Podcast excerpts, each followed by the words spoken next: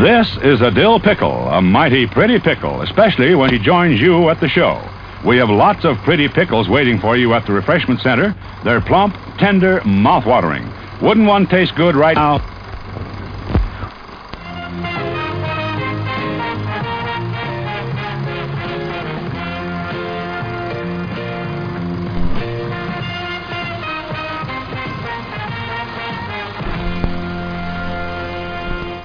Hello, welcome once again to Halloween Boutique Psychotronic Reviews. I am one of your co-hosts, Philip, from the state of New Hampshire in the U.S. of A., and with me in the Commonwealth of Virginia. Hey, this is Barrett. Barrett, how are you, sir? Doing well. Excellent. And Barrett, uh, Commonwealth of Virginia, USA. And in the province of Alberta, Canada. Guten Tag from Sean. Sean, how's it going, sir? Uh, it's not too bad. Been uh, some interesting a couple of weeks, so hopefully things will get better. they always do. Always do. Hey, as uh, I posted on Facebook today, the great uh, Taylor Swift line, and let me bring it up. I don't remember it offhand because I'm an idiot, but it is it's like the best one of her great quotes in the song "All Too Well," and that is. I think I texted it to you earlier today too, John. Uh, um, it, it yeah, is, I didn't get a text and I might be okay, but I'm not fine at all. yeah, that's apt. That's very accurate. Yeah, it's a great line. Taylor Swift is a great songwriter. Uh, yeah, I thought I sent it to you. Yeah, I sent it to you at 10:21 a.m. my time. Oh, I never got anything. Maybe oh, that's weird. Yeah, that's for sure. Extra or extra texts going out to either way, uh, just getting intercepted just sent you a test text to see if if both will pop up for you, but who knows? Well, well, whatever happens, your test text then yep. bumped the other text, so I got them both at the same time. That is weird. yeah, what are you gonna do? Anyway, times. so for our listeners who are curious and saying what the hell's going on here, uh, for and who stumbled upon us. Uh, we are part of the Dark Discussions News Network, which is www.darkdiscussions.com. Uh, it's part of a podcast group as well as a bunch of uh, release notices, articles, and all these other things. If you are a person that wants to fatten up your resume and write articles for the Dark Discussions News Network, News Network, please email us at darkdiscussions at AOL.com or go to the contact form on darkdiscussions.com. And in the subject of the email or the contact form, write uh, DDNN columnist, and uh, we will uh, contact you. Uh, if you've ever been a person, a younger person, uh, or someone that just wanted to change careers and get a start, and that uh, a lot of folks check the website out all the time, get your name out there, put it on your resume um, to write columns, uh, it's a great opportunity. Uh, for folks who are curious about this podcast, basically we talk about movies and interviews, filmmakers, and things of that nature. Uh, but uh, the f- films that we talk about are genre films, so horror, sci-fi, fantasy, thrillers, techno thrillers, mysteries, grindhouse, art house, cult films, midnight movies, foreign language films, and the like. Basically, uh, we try to talk intelligently about a genre that deserves intelligence. It is a spin-off podcast of our main podcast, which is the Dark Discussions podcast. But there are about uh, 10 or so other podcasts on the network besides this one and Dark Discussions podcast.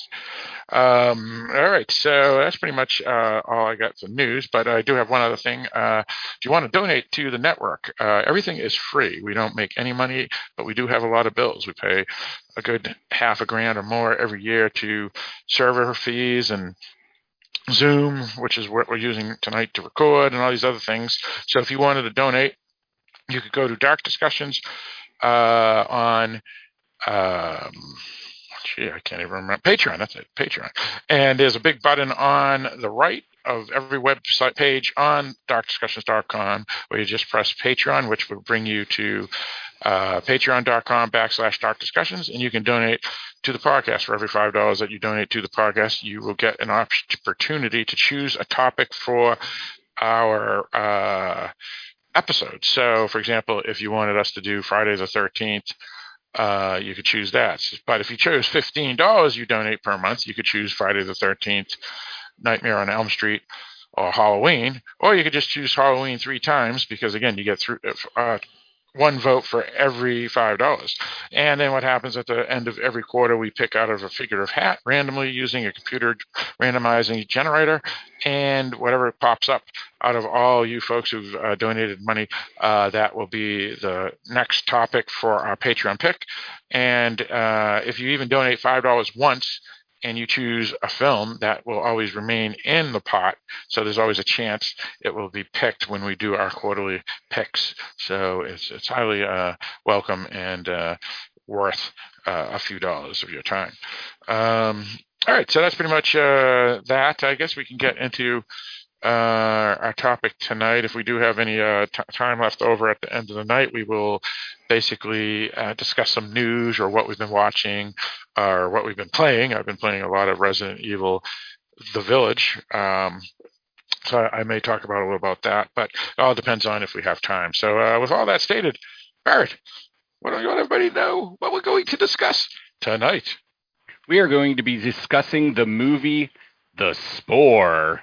21, 2021 film uh, directed by D.M. Cunningham, also written by D.M. Cunningham. Uh, it stars, uh, I'll just list a couple Jeannie Jeffries, Haley Heslip, and Peter Tell. Um, there are probably about 10 actors that the movie focuses on at various points throughout the film. All right, so uh, let's listen to the trailer. The latest news brings the discovery of toxic spore plumes. State officials are hesitant to declare this an emergency until further investigation into the matter.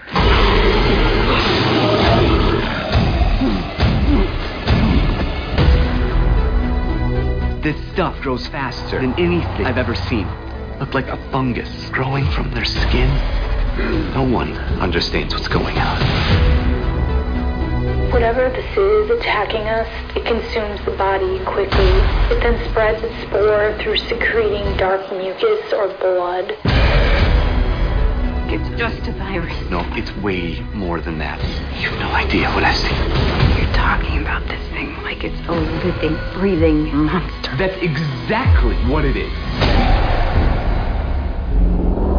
It's getting closer. We interrupt this signal to bring you a national emergency alert. This is not a test. We are urging residents at this time to take shelter.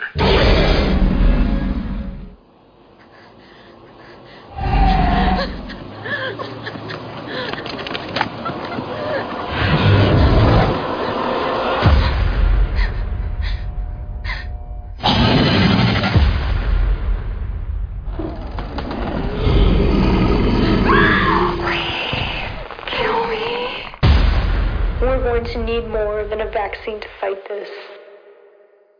Okay, so that's the trailer. Yep, this is a uh, interesting film because it's actually a Lionsgate film. So this is not uh, just some random indie low budget film. It, it's a, a low budget indie type of film that was either produced by Lionsgate or they liked it or someone for the company liked it and bought it and decided to release it under the Lionsgate, uh, I guess, uh, logo.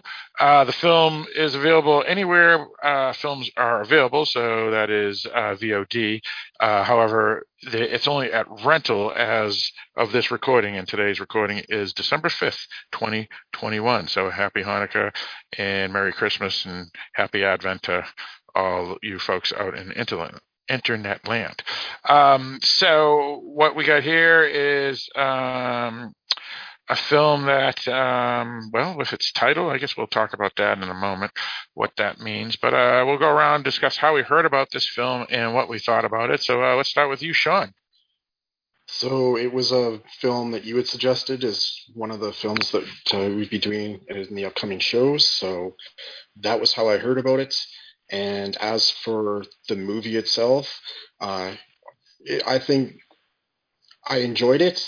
I think the hero for the movie for me was the syntactical uh, musical score because that absolutely had me. Um, everything else was I just kind of like fringe benefits for me. So, and I think it was uh, Dreaming in Neon is the one who did the score. So shout out to them because I thought it was awesome.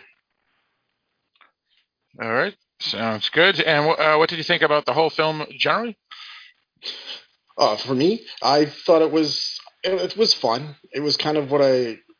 Can I talk about the type of horror that we're watching, or just say that? For Yeah, yeah, yeah. Sure, sure. So, because I got the gist that it was like kind of a body horror um, crossover, and I think it lived up to that. And I think I think was it Brian Hillard who did the uh, effects, the practical effects.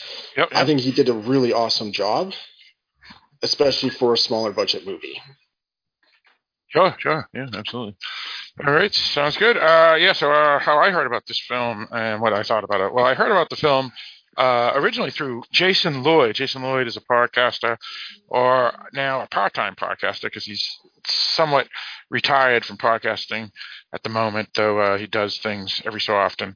Uh, he used to be the head of the Horrorphilia Network, which is now a defunct uh, network. Um, but uh, he's uh, one of the better podcasters I've I listened to, and he uh, said he saw this film. He uh, actually loved the special effects, and said the film though was just okay. Um, and then uh, Barrett brought it up as a possible uh, topic as a Dark Discussions podcast, and when it was nixed by some of the co-hosts there because they saw the IMDb rating was was kind of low um, we decided to pick it up and, and do it on the Halloween Boutique Psychotronic Reviews podcast because we're more apt to do low budget and indie, real indie films on this podcast than the Dark Discussions podcast. Uh, so uh, I watched the film um, last night with my wife. Uh, we both watched the trailer, and my wife thought the trailer was really awesome, as did I. Um, so she agreed to watch it because she likes um, I guess pandemic and disease type horror films because they're kind of thrilling and scary and stuff. And this was even before the COVID pandemic. She was kind of even into them. Uh, we even went to see World War Z um, at theaters together. Um, so uh, my opinion of the film is um, a little similar to to you, Sean. Um, yeah, the music was fantastic. It was a great score, absolutely fantastic. The practical effects again were absolutely fantastic. Uh, really really good. Um, but uh, the story um, I, I, felt it was a little disjointed. Um, it was it felt more like a video game horror video game than a movie because it just kind of throws you in and gives you little clues here and there through weird things like radios and and news announcements rather than actual um, you know just t- talking between characters because again most of the characters are alone. There's not many characters that are together in one scene so it's it's kind of odd film in that sense because there is not much dialogue. Um, the movies uh, some of the acting was real spotty and because of um, no main character because it was like kind of um, episodic and very much um, I guess uh, uh, what, what is it when you have many characters? So almost like an anthology cast, and, yeah, yeah, ens- yeah, ensemble cast, anthology like in sense that are loosely tied together. Um, and so I was, uh, I would say I was mixed on this film. Uh, I didn't love it, uh, but I didn't hate it. However, uh, I think it had a lot of potential to be awesome and I, I feel that it, it, the ball had been dropped just a bit um, as a result uh, about, of basically what I've seen. Uh, so let's go with you, Barrett. Yeah, I'm gonna kind of agree with you guys as well. I mean, the score was definitely the best part of the movie. It kept me tense throughout. Um, it really worked. The effects I really liked. Not all of them were perfect. There was one near the end that was a little oh, iffy God, yes. for me. um, but most of the practical effects I really liked. I thought the first 15 to 20 minute opener of this movie was amazing. I liked that a lot. And that from there, it kind of went eh, for me. Um, the acting is, like you said, Phil, so so. Um, it is a weird hybrid of a movie. It's like an anthology ensemble. Um, it, has got all these things going on. Um, it's a, you could say it's sci-fi. It's um, it's just got a lot going on. Body horror. Um, so there are a lot of things I like about it, but it kind of fails. I don't think it deserves the 2.7 rating that it's got on IMDb. I Yeah, I would totally put it more middle of the pack. Um, it's better than some movies in the horror genre. Um, it's not, you know, as good as it could have been. I feel like you said as well, it had a lot of potential that it did not utilize. Um, so in the end, I give this a mediocre rating, but it could have been great, and it has some great elements to it. Yeah, I, think I think you uh, worded it perfectly. Uh, what you just said, your, your last sentence there, Barrett.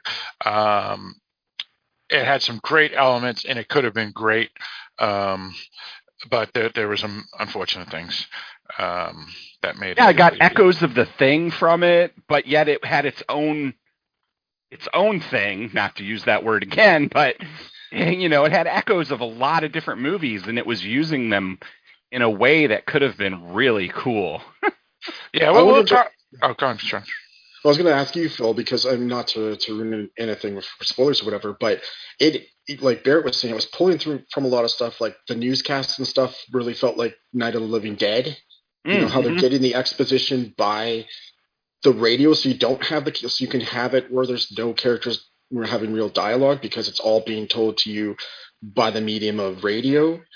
And then I felt there were aspects of um, annihilation in it. Of course, the thing, um, you know, kind of uh, a zombie kind of thing. Like there was so many th- things it was pulling from. I'm surprised it wasn't more chaotic. When you think when you're trying to blend so many of these different things together, yeah, I'm surprised. That, like, I think they did a good job of pulling off what they were attempting. Like you said, it could have been better, but it's sure I don't. It's not 2.7 for Right. sure. Yeah. Yeah, yeah, that's that. That is fair. It, it shouldn't be two point seven.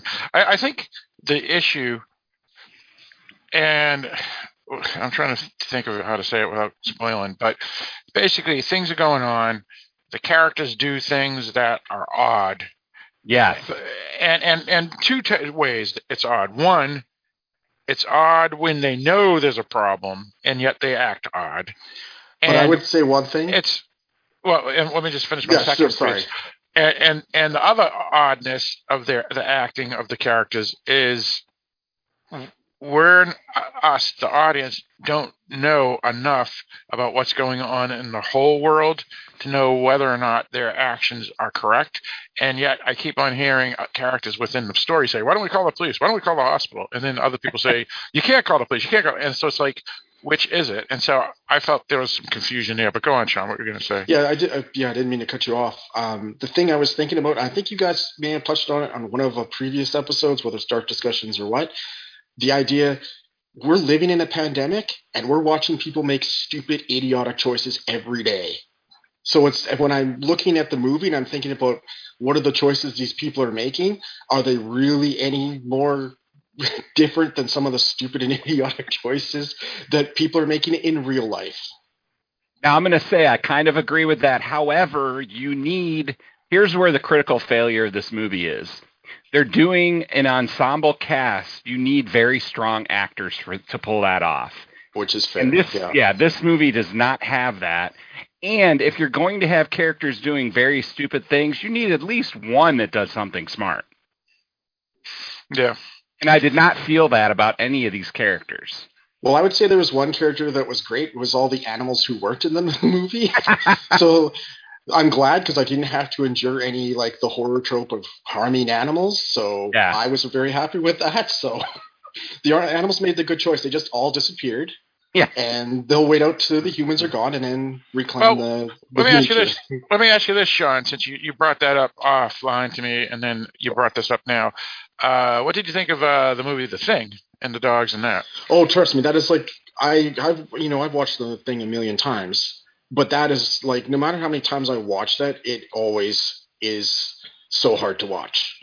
Like it's it's hard like again it's I think you guys have touched on it before too but like it's one thing when you're seeing violence against humans, but there's like it's I don't know I'm one of those weirdo people that it's like when you see the violence against animals, it's worse. Yeah, well, you know what? I, I, I agree.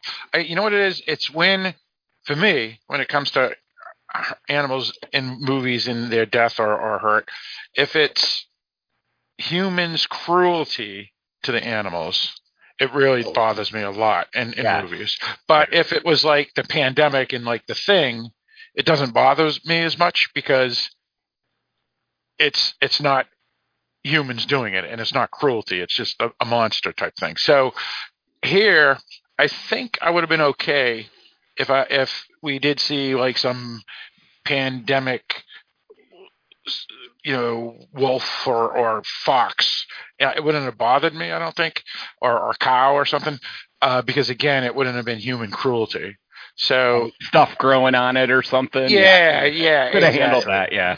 But and Yeah. that would have brought me back to thinking about Dreamcatcher. If you ever saw that. Yeah, yeah, yeah. yeah. i read the book yeah and i saw the movie yeah So so in a sense, Yeah. not having to see that stuff happen was that was a bonus for me. So well well it's also like annihilation right you know you know the the which was hard have- to watch. yeah see, I see those things for the bear and stuff.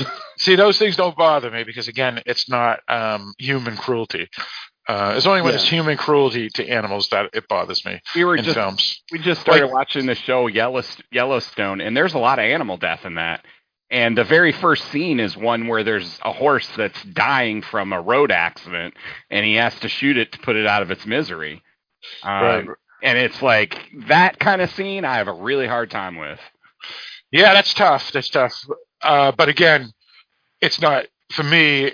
I, I I think I could have handled it because first of all, it's it's fiction.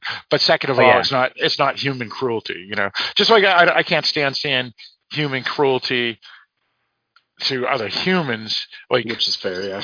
like like like in, you know you you get your slasher films and stuff but but you know there's horror films where people are chained up and they're tortured and and and god forbid whatever else and that bothers me as much as when animals get tortured or hurt um but oddly yeah like a, a regular slasher film or a pandemic film you know humans getting killed in a slasher film it is what it is while in a pandemic film animals dying it's just you know nature or supernatural nature that does it. So I don't know. It's just a side topic that we're we're, we're Yeah, discussing here that isn't Yeah, yeah. necessarily directly related to this film here, but it's just what we do.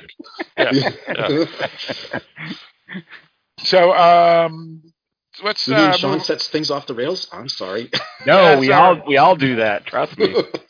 Um, but it's a good topic, and people who want to uh, email us at darkdiscussions at AOL.com or press the contact us link on the darkdiscussions uh, dot com website, uh, you can give us your thoughts about uh, human and animal deaths. What types bother you in films? What types don't bother you in films, and why? And we will gladly read your emails on the podcast. Uh, and we would lo- always love to hear from you. Um, so, uh, Barrett, uh, do we have a wiki?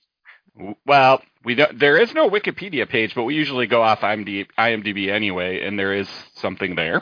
So, uh, wiki, wiki, wiki. Uh, the lives of 10 strangers intersect through a terrifying chain of events as a mutating fungus begins to spread through a small town, wiping out everyone that comes into contact with it.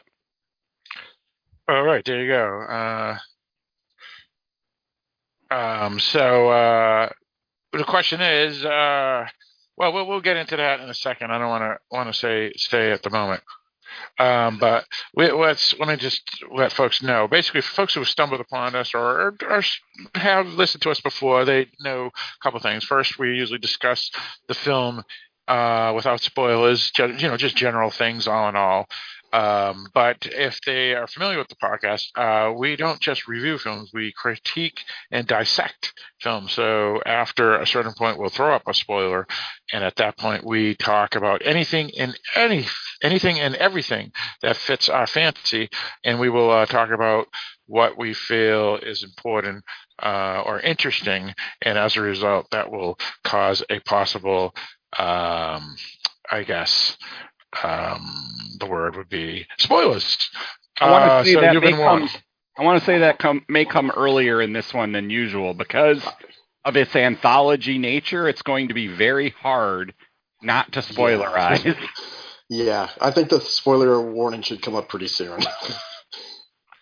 Right. So before we do though, we, we got a uh, uh, we got a couple of things. So um, all right. So basically, the the title of the film is Spore, and IMDb stated uh, fungi and and whatnot. Uh, and let me just re- read that again for my own benefit out loud and anybody who's listening. The lives of 10 strangers intersect through a terrifying chain of events as a mutating fungus begins to spread through a small town, wiping out everyone that comes into contact with it.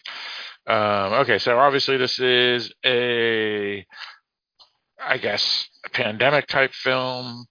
Um, fungus mutates, you know, all that stuff. So we've seen stuff like this, whether it's zombie type films or alien blob films or whatever. You guys Um, did Gaia, right? Gaia. Gaia, was a recent Yeah. show that you watched that was pretty Yep. similar.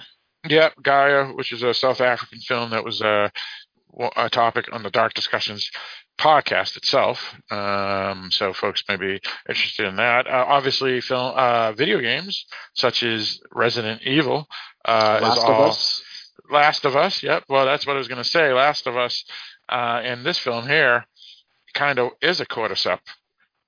Um, Yeah. If you ask me. Same idea. Yeah. Yeah. So, uh, Dark Discussions Podcast, episode 505 is Gaia, G A I A. Um, yeah, so a cordyceps, for folks who are curious, is a type of fungi that um, basically takes control of the brain of an ant, and then it has the ant climb up trees and branches and twigs, and then it controls the ant's brain to basically pincer itself to the branch and then it just hangs there and dies and eventually the fungus gets to spread again at that point until the next ant comes and so on and so forth. Um, so it's basically a fungus that takes over the brain.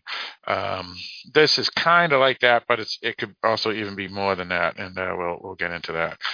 Um, what what do we want to discuss uh, specifically that um, we could without spoiling it Well, it seems to be taking place in the Midwest, possibly Michigan, um, and the whole Northeast. It sounds like this is it's coming out of the Midwest and Northeast from the way the news sounds that we get to hear in the background, which we discussed that kind of earlier, uh, how they did that, and I kind of liked it. I kind of liked hearing what's going on in the background and what kind of news information they're getting that is alerting them to the problem that they're all ignoring. Yes. well, that I think that's pretty cool. I, I just think we should have had more of local stuff because I, I still have no idea what the motivations of most of the characters were in this film. Uh, We didn't have enough time with each of them to really know that, did we? I mean, it's just like the one guy. What the heck was he doing out there? He was just in some building. Well, this that, this is a weird thing. Yeah, yeah. Basically, there's a guy named Lowell who goes around taking photographs, and at this point, we don't even know if the pandemic is well known yet, if it's throughout the Northeast, except from. I mean, I mean, again, you know, I mean, I, I still had no idea. So was he out there because he's a photographer? Was he out there because my wife even said maybe that's where he grew up and he was just going to visit the old house that he lived in? um, and then, or is he running away from the police? Is he a homeless man? I mean, uh, we just don't know. And What we do know is they're in Area Two, which has been declared hostile from the beginning of the movie. all right, see, see, and if you missed that when when these these these radio announcements are made, No, that's Yeah. the cell message the guy gets when Yeah, he's like, "Hey, I've got some info to send you," and then he gets a message saying, "Get the hell out of there." You got under an Zone hour, two is get out of there. dangerous. yeah, Zone Two is hostile now. Yeah, all right, all right. See, so you guys understood the film better than I was. Completely confused, and my wife missed all that too. Um, And like the guy who was driving the the jeep or whatever that was Yeah, the that was photographer, Lowell. He That was was Lowell. he was listening to all of the updates, but then not paying attention to them. Right. the- the- I mean, like I don't know. It just yeah, his motivations were weird, but yeah, because why why would you be in that area if the if you knew that it was there? You know, what I'm saying you say you get out. I mean, because again, what what does uh, what tier two mean or whatever you called it? Zone Two. Zone Yeah. two mean? Does that mean it's a no man's land? Does it mean that it's just like you know, uh, Well, um, um, you know, a hotspot for COVID? t- You know, this week. so here's You know, thing. I mean, what's what does it mean? Here's the thing. That guy was out there investigating it. First off, I had a hard time believing that he would be by himself. They'd usually be in teams. At least Yeah. two people, I would think. Uh, Are we talking the maybe hazmat guy or the photographer? the, has, the hazmat guy. The hazmat guy. Okay. So Yeah, he's so- out there. He's investigating. He finds something bad. So he's he's sending information back, and that's when he gets the message saying this is a hostile zone now, which I assume means dangerous. And we can say that you know the government doesn't always tell us everything that's going on, so they may know this, but Right, what's but coming over don't. the news may not be exactly that. So you are hearing information though over the news. There's that guy that's in the hospital with the nurse, and they've cordoned Right. themselves off from all the patients because the patients are starting to go a little Right. wonky. Right, and then um, they say they want to burn down the hospital Right, right. later on in the film. Yeah. That's the most difficult part about this film is that everything's coming to you piecemeal through different sources. I mean, it's all the radio, but it's at different times. You're hearing different things, and it may not match other information that you're getting Yeah. from another source. Well, and all they had to do, which which they finally do a little bit of it at the very end, is just have two people together talking.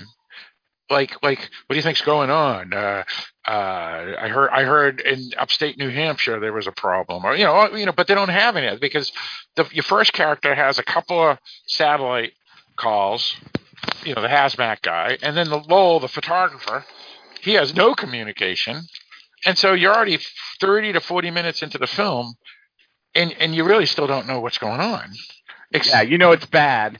You don't know how bad. You don't know how quick this is spreading. It doesn't seem to spread instantly either.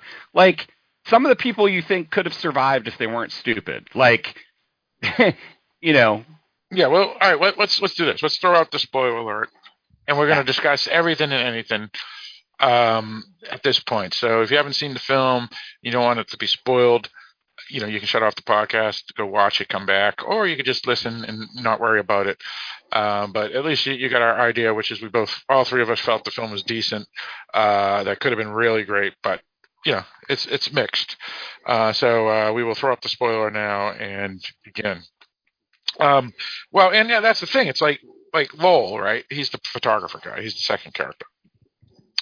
Okay. He gets a, a wound in his leg Yeah. so that, at that moment, I couldn't even figure out how he got it. I watched it twice. I still don't know how he got a cut I, on his leg. I, I, I it's don't like either. he got to the vehicle and he's like, ooh, and he's got a six-inch gash in his leg, but you don't see anything before that that shows how There he was got there was a quick there was a quick spot where he where you see him running where he goes ah, Right. and that was the the point where he got injured. So, right. but, But- yeah, but if his way of dealing with it was weird. So, Well, well, the whole thing is it was weird too because even if it was his, uh, I mean, we're- it's it, we're following his perspective, so we should have saw him get the cut instead of him just going ah because Yeah. when he came around the trees and he just begins to limp. I go, why is he limping? right. You know, but either way, um, first of all, I don't even know why. The, the, let's just talk about him first. So he's out there taking pictures of cornfields and uh, cemeteries, houses. Yeah. cemeteries, a church, uh, an abandoned house, um, and then he hears Gunshot. scre- screaming and gunshots in the woods. Yeah. The first thing people do when you hear screaming and gunshots in the woods is you call the police or you leave and you go to the police. You don't go in Run and go, it? gee, I'm going to go run to it and see what's going on. I would not be doing that.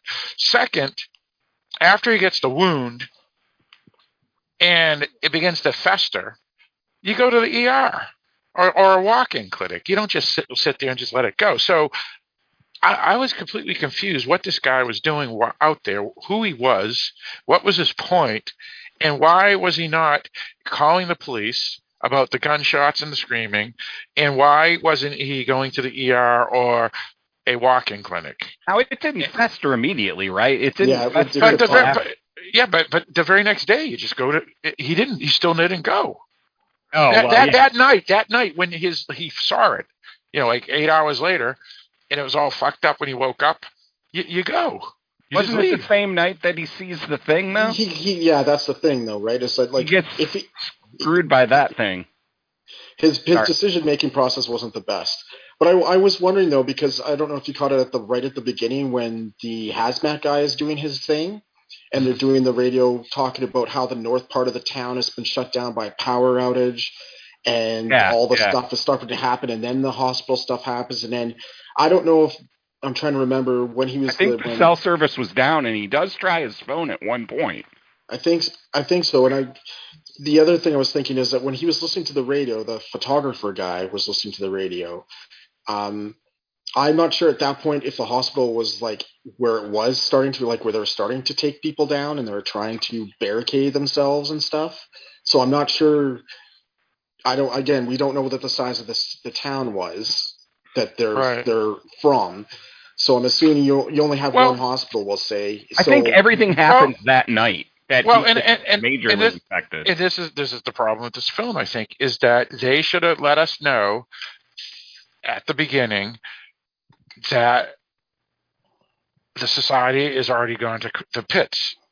Because otherwise there's no reason why he shouldn't have gone to the cops or or called them never mind or gone to the hospital um at some point when when his leg began to fester. So i I because think you he was you- doing that the next day when he started driving, right? I mean, I don't know if he was. no, no, no, no, but he was already already fucked up then. I'm talking he about got sprayed before yeah. he went out to see the monster, or get or or the spray or whatever the hell it was.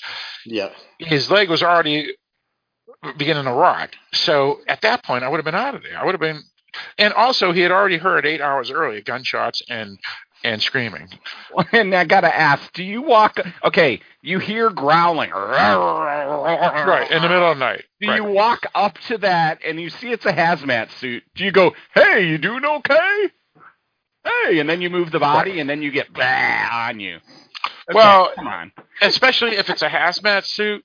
Yeah, Even, even, and, and, and even if you, I didn't know this was a horror film or a science fiction film or whatever you want to call it, if I found a person in the middle of the woods in a hazmat suit, unconscious or dead, I'm not touching them because they're in a hazmat suit. well, he was in the water right by the cabin he was staying at, right?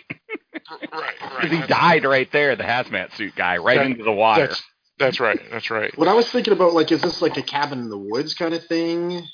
At this point in the movie, Yeah, like, yeah, yeah. and and like it just, I will say, like, again, because we're in spoiler territory, it seemed like people really made an effort to be in the spray radius of the creatures. Yes. Like Yeah. they, Yeah. they all made really those very questionable choices, and like if you had made one choice differently, you would not have put yourself in that situation, or right. So there's a lot of bad decision making in that regard. Well, and it, it didn't seem like it was something you would get unless it sprayed on you or Yeah. something got in your wounds.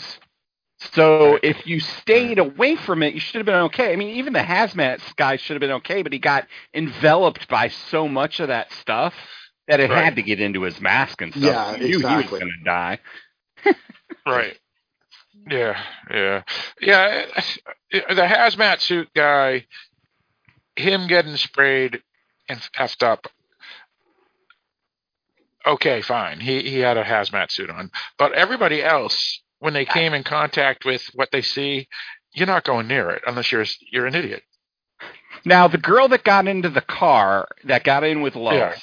Yeah. she, you know, they did it perfect because his one side looked fine. Fine. the side that she could see. So she Yeah. got in long enough, but once she knew, she should have jumped out of the car. Yeah, that was Meadow. Yeah. Well, he Yeah. hit her though, right? Like I think when Yeah, she yeah. realized, then he hit her, and Yeah. she was knocked out. That's So, right. Like, at least that's what I took. So oh, I didn't think Yeah. she was knocked out. I thought, No, I no, I don't. What happened? It, she, yeah, he they hit her. fighting. He hit her, but they started fighting, and then he she tried to jump out, and he scratched her back at that point. So yeah, he hit her in the head. Then she scrambled to get out, and then he scratched her back. And once that happened, she was done. I was like, okay, you're done now. Right, right. Well, well, and, and to be honest, she seemed still okay at that point. It was l- later when she got infected. when she got Um, sprayed because she turned her back because- and took so long. Yeah, Well, and her back had the wounds, right? Yeah, yeah. yeah, yeah. That's right. That's right. Well, and, and the whole thing that her, she, I, I don't, I don't understand these. I would have burned him.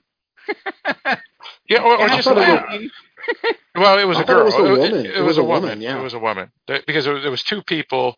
Oh yeah, the, guy, was already burned to dead. He suicided, and then the woman who was already turning into the thing monster. And if you see someone that looks like that, Burn it. not, and even if you don't want to burn it, you don't go up to it. you don't give it a shotgun, Right. It, but you, you don't even go up to it to to touch it. right? it's monstrous. Right. It's unnatural. you know. I, I mean, I'd have been I- in I- the doorway looking at it, going, "Huh." Um, I, I, close the I- door. yeah, I, I, I think I would have just left because I, I, I was like, "This, this disease here." I, you know, I'm like, I'm, I'm out of here. I- I I might already be infected. Sorry, the only thing uh, the only thing I was wondering is we don't know because I'm assuming that part of the process of spreading is that it takes control of you, right, or starts altering your actions, maybe. Right. So I'm wondering from the the back wound that she got from Lowell, if that was what was making her decision making process so bad. Sean, I would, I, to get spread. Sean, I would like to believe that, but I But think I- it was, I don't I think think it it's, was. I think I- it was bad yeah. writing. I think it was I bad. think it was. It was bad writing. Yeah, that's exactly the motive. Bad writing coupled with not the greatest actors brought us that. It's bad decision making. It- You know, just you could question pretty much everything any character did because they it went against their character's nature, or even human nature for that matter. Yeah, I'd go by human, more human nature because we don't really know the characters themselves that much, right? We only have this, Right. the the very quick snapshots. So, but yeah, it was it was it was yeah, it was weird watching some of that stuff. Again, I will go back. At least the synth musical score kind of covered some of this stuff up. It's uh, yeah, it kept Yeah. you tense regardless of what was going on. You were like, oh my god, what's going to happen next? Yeah, yeah. I, I mean, I, I, I didn't like the, I liked the hazmat guy. That that was an interesting scene. I did not like Lowell's character's scenes at all because he didn't. You don't go into the woods when you hear gunfires and people and women screaming. You don't um, go to bed when you have a, a wound like he has. You don't go out and, and you don't go to the ER or walking clinic. You don't go out into the forest in the middle of the night when you hear growling and and then lift up someone's head with a hazmat suit. You just don't do it. It And wasn't then when- even normal growling. It was a weird growling that you'd probably never heard before, which would worry you more. Right. And The then one for thing- Meadow, yeah, go on. No, sorry, I was just gonna say the one thing I did like though is when the people were like in their death throes, the breathing. They really did a great job of just that respiratory of them struggling where like it's like are they actually even conscious anymore? And they just have that really haggard, really uh, just Oh, and, and freaky breathing, right? and that that's the thing. That's that's not the problem of this film. The problem of this Yeah. film is is is the the actions of the characters and and giving the audience enough information. Mhm. You know, and then Meadows' character was terrible too. It gets in a car with First off, she's hitchhiking somewhere where in the middle of nowhere that I yeah, that was that that was kind of weird. You, you, where's she coming from? yeah. So we don't know anything about her. She gets in the car with this guy who is Lowell, who at this point is already turning into a spore creature. Uh, finally, he hits her. They fight. She runs out, leaves all her gear behind, which is fine because she just got a bolt. Comes to a campsite where one body is burnt to a crisp sitting on a chair, and this other body is actually alive with a um, a Norris belly from the thing where you know like the the open like Yeah. jaws. So I wouldn't even gone near that because it had It had like teeth. tentacles. It had It had, like, teeth and tentacles. moving tentacles and weird. It had stuff. teeth. It had teeth. Yeah, those big teeth. It was becoming the creature we get to see at the end. At the end, exactly. Yeah. So so it's saying burn me, kill me, whatever, and so she's going to burn it, but she didn't decide I can't do it because of you know humanity being a, a humanist, if you prefer, or a religious, I don't know, whatever you want to call. it. There's something about her she just can't do it. So then she goes to the, this truck and just find a key to get the hell out of there from the. And of course, she's not going to find a key. That's that's you know, no one ever leaves a key in the ignition. That's just phony for films, and thank God they didn't go with that trope. But she finds a shotgun in there, which is kind of normal for campers, especially in Michigan. So she takes the shotgun and she goes back in, and she can't shoot the shotgun to kill the this this mutated woman, saying "Help me, kill me, kill me," and so she goes over, touches the woman's hand, which is bizarre. To put the shotgun in the woman's hand because basically she's basically saying you have to do it yourself. And as she's walking out of the building, the creature Sounds more ridiculous when you tell it. yeah, the creature, the the woman, the the spore woman blows her brains out. But when she blows her brains out, all the the blood and gush gook falls onto Meadows' back, and it infects her, and she becomes a spore person. So it's like these people are stupid. Yeah. All right, and then I think, that that's the dumbest part of the whole movie. I personally think what she did was really dumb. oh, yeah, it was her, and yeah. Uh, well, I don't know. Uh, uh, Lowell was pretty stupid too, but you're right. She's probably the worst of the bunch. Yeah, I would agree. Um, then the next scene is what Vera and Thomas, which is the older woman, right? Yeah. And that, that that this this is a really weird one too, because Vera is in this bedroom in the middle of the night with this. She was in the closet. yeah, she's in the closet because outside of the closet is what Ben, we who she killed. Or- yeah, Ben. So whoever Ben is, because it's it's we don't really ever understand who Ben is. Maybe it's her second husband or something. I, I don't know. But she doesn't seem all that upset that he's dead, but she's very upset that she's trapped. And then Thomas, her son, comes and gets her out of the closet, and they, they kind of just ignore the body on the ground, and it, it and it's just weird. And and I'm thinking, all right, so they do one thing, which is they put the pla- placards up saying this is like 30 days later or something. So okay, so maybe the pandemic has spread. Yeah, because there's snow now too, which was really Yeah. disconcerting to me. Because Yeah, it because was, I I missed when it said October 22nd. So I'm like, Yeah. holy crap! In one day it went to snow. This isn't Canada. What's going on here? exactly. Yeah, right, right, right, right. Yeah, because, exactly. Because um, you know, New Hampshire's where I live is similar to Michigan in, in weather, and uh, it's very rare that we get snow in even in October.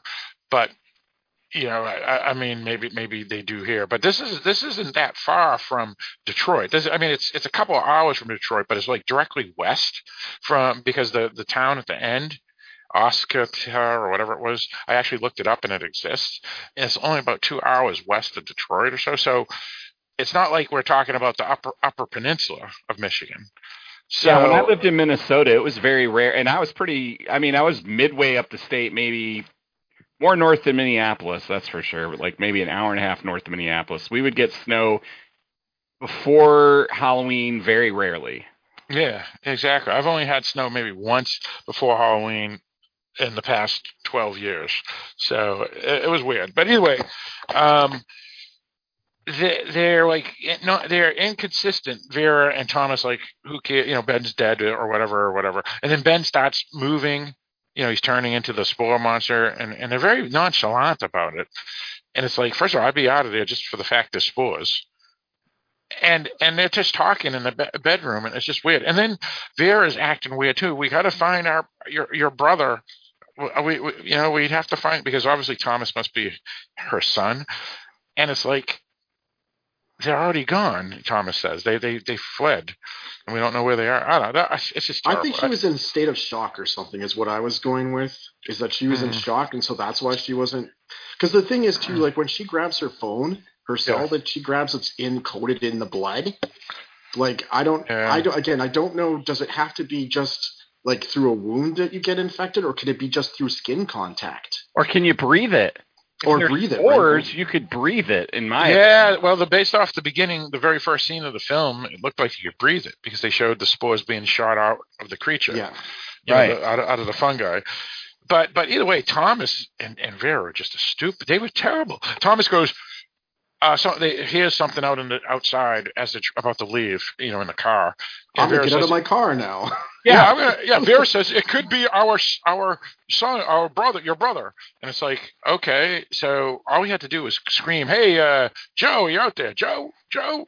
And if no one answers, you don't. That's it. Put You the leave. window down. You don't even have to get out of the Right. car. right? But then he decides to go around in the back, and it's just He gets sprayed with stuff. Yeah, then- it's just, it's just so stupid. I was like, oh my god, this movie is so.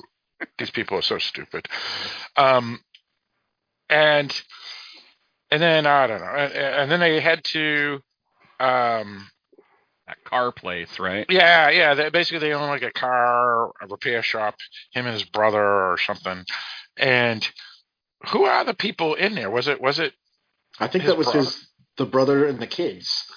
And Yeah, so they- they- because they when he, he talks about or he hints about being a survivalist, right? And he's going Yeah. to get his supplies, and he's like hesitant to tell his mom or admit to his mom that he's a survivalist. And so, like, that's the reason they're going to that place is to pick up those supplies and stuff that he's got set aside. And I'm assuming that's what happened with his brother and uh, his nephew and niece. Is that th- however they got they infe- infected, they ended up being there. And then Yeah, they never made it out of town. They never Yeah. made it out of town. Where he thought they had made it out of town, they did not. No. right. Right. I wonder too, though. It's like again, I I think I or thinking about this is how conscious are you in this? Because like once you become a spore monster, is it like you're completely gone, or is there some semblance of consciousness awareness? It can't take you over the instantaneously. I don't think. I think it would spread through your brain. over brain. time, right? Yeah, and then all of a sudden you're completely controlled. But until that point, you're. And I think it probably takes a while. Like that person that was Like mostly Lowell. decomposed, they oh, were Oh, right. Yeah. when they attacked. They were definitely totally taken over at that point. There was no consciousness in their brain left anymore. They were just controlled by the spore. Yeah, because like Lowell, when he picks up Meadow, the hitchhiker, he's still partly human. Yeah, And then as he's driving, he suddenly turns into the spore monster, basically, right? His brain goes and he attacks her. And it's So- probably partial too. Like he could probably resist it. At some point, the resistance gets harder, and then Yeah. you know whatever. Yeah, right, right. So, yeah, so it's it's just a uh, a strange thing the the whole Vera and Tom thing. I I, I yeah, and their and their their acting was pretty bad too. Meadow was mediocre, and both Vera and Tom were bad actors for sure. Yeah, they Vera definitely. Um, yeah, Well, Tom was Isn't that bad, too. actress? She was in Night of the Living Dead originally, wasn't she? Which one? that I don't know. Uh, I, was it Jeannie Davis? I think her name is, or whatever. That I think she was in. Oh Night yeah, of the Jeannie Je- Dead. Jeffries, Jeffries, the v- Yes, Vera, the I woman that's up. yeah. You're right. uh, she was in Dawn of the Dead. Okay. Yeah, blonde zombie. Okay, but she was just to play the zombie, so it was not like like she a, a real role. Um, so yeah, that, that's, uh, yeah, and so basically they get attacked because one of the four, his brother, is in the back seat because his his sister. Yeah, they're driving the they're driving the car away. Yeah, and somebody's Yeah. in the back seat. Yeah, and he he gets killed. So Thomas gets taken out, and Vera like flees the car, and, and then they cut from her, and uh, that's the end of that story. And then Well, what's you don't next know what happened to her because she Right. had a knife, and then like the car is shaking, and then it goes off to the next scene, so you have no idea Yep. what happened to her at that point.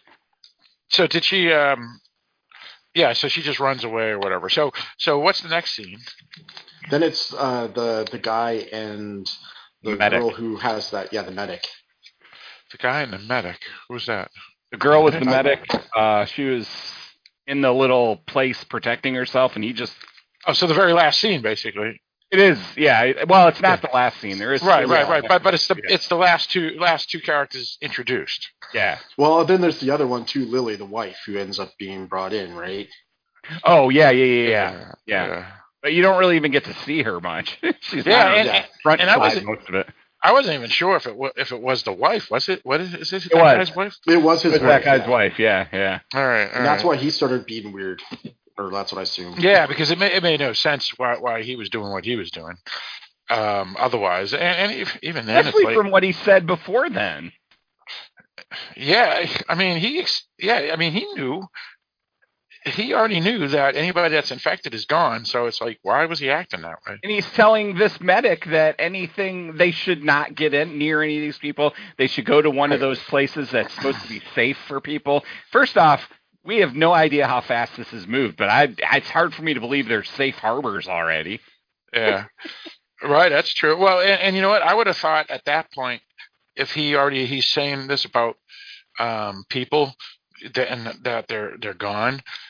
If if you found a family member that became infected, what you would want to do is put them out of their misery, similar to you know you know your your your fur, fur family when they get sick and die, right? I, I mean, you don't say, well, we're gonna just let them be here and spread the disease even like, and I don't turn care into if a we all get- monster. Yeah, he's like, I don't care if we get infected. If any of us get infected. yeah, it was very weird. I, I, I you know, you know, you don't want to kill your family member, but your family member is is a spore monster now. But see, I wonder though, because he always he had that wound in his hand again. So this is where I'm wondering of like how long, like maybe Yeah. the transformation stuff takes longer, but like how quick the mind control is. Because he had the wound in the hand, we never get explained as to how he actually got it. I assume he was fighting with something. Yeah, he's like, no, no, no, no, you don't understand. no, don't, you don't what need you're saying. Yeah. so, uh, you know, maybe there's like the break that he has, and that's what explains then the, the ridiculous choices that are made after the fact. But I don't know. You know, what? I, I would Doesn't I would love to believe that, but again, I don't know. I doesn't explain the medic because he, she's like, once you go out of here, I'm not letting you back in. I'm letting you back in. What does she do? She lets them back in. I'm like, you are an idiot. What are you thinking? But, but not just lets them back in, but lets in back in an infected person. right. But the And, and there's and there's something she's- banging on the on on the garage door. Yeah. the thing that I thought was also funny with her behavior is that she was really posturing when the guy first got into her secret place, Right. and then And like she gets had- weak. and then she Oh, just like Well, I, you know what? The reason she this is this is one I'll forgive because I thought it was actually pretty good. She's saying you you know b- being like posturing and all that, and then she, he goes, "What are you going to do?" And then you know you, you suddenly figure out, oh, she doesn't have a gun. She has no weapons, so she was just faking it. So So there were axes and shit on the wall. I know, but but down. but I know, but I mean, all that guy has to do is grab one of those axes too, and who's going to win? A, a, five foot two woman or a six foot two guy? You know, so she, she was at that point survival mode, and she she was smart enough to know I'm not going to be able to kill this guy with an axe. So she postured as if she had a gun, but then when he called her out, she had to back down because she didn't have a gun. Yeah, I, I agree with that. But once he was out of the building, she should. Oh, yeah, yes. back in. That Yeah, was just exactly. stupid. Yeah, yeah, exactly. Yeah. And, well, and, and to be honest, at, at that point, I don't even know if I would have let the guy in in the first place because.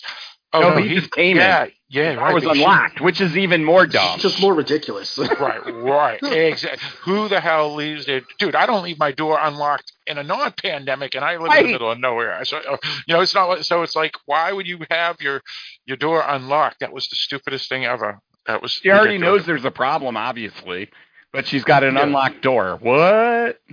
Yeah, yeah. So there's there's a, there's a lot of problems with the way people acted in this film. I I, I, I thought it was interesting though that the wife had like what looked like a slug on her back. well, I think it was like a baby thing. Baby and it might have been, but it it, Oh, I, I thought it was I thought it was a, a mushroom. it might have been, Well- but it infected her through her shirt. Right. Like it had tendrils that were going into her. And then he rips it out, and that was Right. delightful. and then that little baby creature comes out, and then you get you. She runs out and then sees the big, uh, which is the thing that like kind of pulled me away was like when they showed the me out of the movie. big. It was like the big little cre- the big creature. You're like, okay, this is like this is like almost um little shop of horrors or something. like kind of level of um okay i'm not so scared anymore or i'm not as uh vibe with that anymore so but like her like getting scared and then you hear the guy obviously getting attacked by whatever the baby thing is in the garage or whatever and then she somehow secures the military vehicle so Yeah, Good for I her. thought that Good was for her. weird too. Where'd that military vehicle come from? Unless she was a medic for the, the military or something, and that's how It might have been National Guard. They didn't really say, so it's possible. But Well, and, and that's the problem is they, they don't develop these characters well enough, right? yeah, yeah. You know, and and, and I, I mean, based off of what we saw of her prior to that, she just seemed like some woman that was smart that was hiding out in a garage with with supplies. Well, and you don't even find out she's a medic till like halfway through their encounter. Yeah, yeah, that, was like just came out of nowhere, right? Right. I'm a medic. Oh, Yeah. fix my wife then. Damn it. Right, right, yeah, yeah. I, I mean, all right, all right. That's that's fair. That you know, if we come in blind, we're not going to know that she's a medic either. Right. But but again, if the character was developed earlier, you know, like maybe they show her. That's another problem. Maybe they should have had a, a 15 minute or 10 minute beginning where we saw all these characters pre-pandemic Yeah. and we knew who they, what they were. We could have saw her in it. They could have just had a scene where we see her walk in and get into an ambulance uh, with the EMT jacket, and that would have been enough.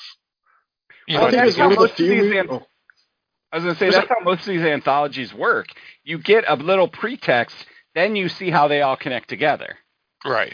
But Yeah, we there have was a- nothing about these characters. They just all get connected one by one by one by one. As they all get infected or whatever. But Yeah. like I was thinking, it was like again because I think the movie was only what ninety three minutes, right?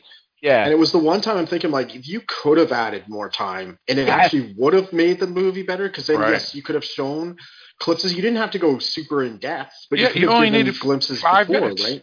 You could have five minutes. You could have a, a, a 30 second scenes with all these characters. You could have the 30 second scenes with Lowell, uh, Lowell talking to somebody uh, about how uh, he's a photojournalist and he's going to go up north because he heard there was something weird up there. So I'm going to take pictures. Okay, there, boom, we got that. Then we could have had uh, uh, Meadow. Um, I'm going camping with my uh, myself. I'm, I'm, I just want to do, you know, before I go back to college, I'm going to do a a wa- uh, one mile hiking trip or something, you know. And then with this chick here, they could have had her just like I said, walk over to an ambulance and get in with a and have an EMT jacket on. You know, that's all you needed. You could have done that with all these characters. She Um, could have been in the hospital that was about to get overrun or something. You know, I mean, it could have been there Well- could have been little interspersed scenes throughout that just gave you a little more context. Well, and and that's the thing is that right? All right, let me compare this movie to Black Summer. Okay, season one of Black Summer. Very good comparison because I was thinking of that show as I was watching it because the way they were doing the little interludes and everything of each. Yeah, right, right. Yeah, but, yeah. but with those characters, you learned everything within three minutes of meeting them. Right.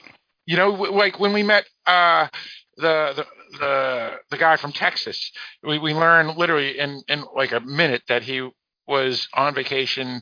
Uh, or no, he was there for some reason from conference, and that he he put up telephone wires, and his family was still down in Texas, and that's it. And then son, you know, we find out that she can't speak English and she's Korean, and and then the Beth, uh, what Beth or what Helen or whatever her name was in the back seat, you know, she. Uh, When it goes through the windshield. yeah, that one. Yeah, yeah. We that, and that, they we were with them for five minutes, and we learned everything about those people. It was enough to make you feel bad when Beth dies. Absolutely. So, it, it- uh, you know, and and that was, and, and again, that's a show, so you can have build you More know eight- time to do it. Yeah. Yeah, but but they didn't. They they just had a scene, a three minute scene, and we learned everything about the three characters in the car. Yep. You know, in you three you minutes. get their motivations even that fast. You know what they're trying to do. right. Exactly. And the other fun part was that it was filmed in Calgary. Which- Sure, so I sure. got to like I so I got to see all the different places. Hey, I know that place. I know that place. I know that place. that's That's always fun. so so so yeah i mean so and i think that's the problem with this this film here is they didn't have any of that. Yeah. so so these just characters just pop up. We don't know anything about them they're acting very weird and stupid. Uh, we don't know how bad the disease is. And even if we didn't if, if it was us we would have not acted any of the way those people acted. Right. I think that's the one drawback with like I do like the way of trying to share the exposition by the the, the radio broadcast, but it's also the drawback because then yeah, you don't have any other ways of bringing out the actual characters except by whatever crazy actions they decide to do. And then you just There's think that- almost there's almost no talking in the first 45 minutes, right? Right, Aside right. from the radio. Yeah, yeah. So- I uh, mean, I mean, the only character that we know anything about in the first forty-five minutes is the hazmat person because he has a hazmat suit on, and, and we he know has a cell that- phone. Right. So we get some information from that. Lowell I think the fun and Meadow and the two campers that Meadow find that are burned and, and whatever. We don't know anything about those characters. We don't know anything, and we still don't even know who Ben is, the guy that was dead in Vera's Right. you know so it's like we don't we didn't learn anything and i don't know it just upset me I thought it was fun though that I think Brian Hillard is the guy who was the hazmat guy. yes He's the was- one who did the effects. that's correct yeah Oh, that so is yeah, cool. that's kind of Yeah. cool. Yeah, Yeah, that is that is cool. Yeah I, I thought that was cool as well um, to learn that. Although he, you never get to see his face. You never get No, you face, don't. yeah. yeah that was kind of funny. Um, so yeah so he got his cameo um, to play the the hazmat guy in the first 15 minutes of the film. Um, Well, and then we have the end with two people left, uh, Vera and I guess Serena. serena. yeah Um, Yeah. And Serena's driving away in a military vehicle. We don't know where that military vehicle came from. I did question that. Well, that's Um, another thing. Like, like that would have been a great thing if she was just walking and and she finds an abandoned vehicle. You know, we don't Yeah. even know. Yeah, we don't Yeah. know nothing. We don't know nothing. So anyway, continue. And uh, she sees Vera at the side of the road, and you see him kind of far away as she pulls over for this person in the distance. You don't know it's Vera at that point. Um, she pulls over and she asks her if she's okay because she is bleeding, I believe. Yeah. Um, she's like, "Yeah, I'm okay, I'm fine." And of course, she takes her word for it because she said so. But she said she wasn't okay. That was the fun part because when she asked her for the first yeah, time, you're right, I'm you're not right. okay. I'm like, okay, that, that's fine. Enough for me. Thank you. Take care. she meant that mentally, but yeah. um, she uh, gets in the car with her, and I'm still thinking Vera's infected because that's just my mind. But Because Um, I kept thinking because I had to watch it the second time to catch it because I kept thinking her right side. You know how like Lowell had his left side all yep, covered. yep. Right, I thought right, she right. was hiding her right side so you couldn't see it. Once she gets in the vehicles, you can see that she's not yeah. infected, or at least. And it has from- been long enough that she shouldn't be infected from what we've seen, but it seems Yeah. variable, so I'm not positive. But it's kind of like a a thing ending where the Yeah. two people are left, and you don't know if one of them's infected or not. Right. Right. Yeah, yeah, that's true. Um, but again, you know, you just have one drive into where this this uh safety zone, and he Yeah, she Columbus. picks up Yeah, and she and another thing is too is that bothered me too is that we see her Vera and her know each other as if they're like best buddies, you know, and I guess that's fine. But again, that would have been nice if we saw like something, you know, when she walks into a coffee shop and says, "Oh, hi Vera, how are you doing?" and then she goes Right. over to the ambulance and gets in the ambulance, and then boom, okay, we got it. That's all they Um, had to do. I have two problems with the ending as well. One is that Serena does say that those are like a time bomb waiting to go off going to one of those places. So that just rang false to me that they would go there. And Right. two, that um Yeah, that's right. She said that to Israel. What- she said that to Israel. yeah, yeah, yeah. And um what was the other thing now? No, I think I forgot it. Oh, that was that was one of the unsatisfying parts. No, I'll think of it. Um Yeah, there was two re- things that you didn't like about the ending. One was that. Oh, here's the other one. Neither of them deserve to be alive. They didn't do anything smart to be there. yeah. So there was nothing that made me feel like they deserved their ending. Right, right. Well, that's the thing. Even even Lance in Black Summer, you know, the, the incompetent slob in, in season one, was still a survivor because he outran and he did it. You know, so so and you and you rooted for him. Well, yeah, Vera and Serena did nothing It was like dumb be luck. stupid. Yeah, Yeah. yeah. Well, and well, dumb luck is fine. I, I mean, I, I've said that when we interviewed um, John Hyams for Black Summer, um, I actually said that. I said, you know, well, I, you, don't know, you had, you know, because he had characters like Lance and stuff, and Boone, that I think was the other guy's name, that just survived. And again, a lot of the smartest people could get wiped out immediately because if you don't know there's a zombie apocalypse, or if you just happen to walk into a room and suddenly someone is a zombie, you're dead. While if you're stupid, you know, if you're out in the middle of the woods fishing that day, you're you're okay. So it, it, that's fine if it's just dumb luck.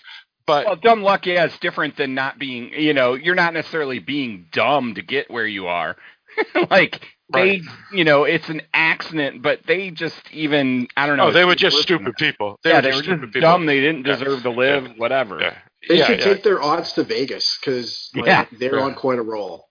yeah, yeah, yeah. Because Serena to allow uh, Israel back in with it, Lily, and Lily having that crap all over her, um, and then they actually. p- sh- Serena actually grabs the mushroom and to rip it No. out of No, her. it was no, it was, him. it was, It was him. Israel who did it. Okay. Bare oh, yeah, hands, though. I'd have been like, I'm Bare grabbing hands, yeah. something else to pull that. out. Yeah, uh, well, uh, you know that's the thing is that even even at that point, Serena, I, I think I would have just left, or or I, I would have took an axe to him and just killed him. when because the it's back like- was moving.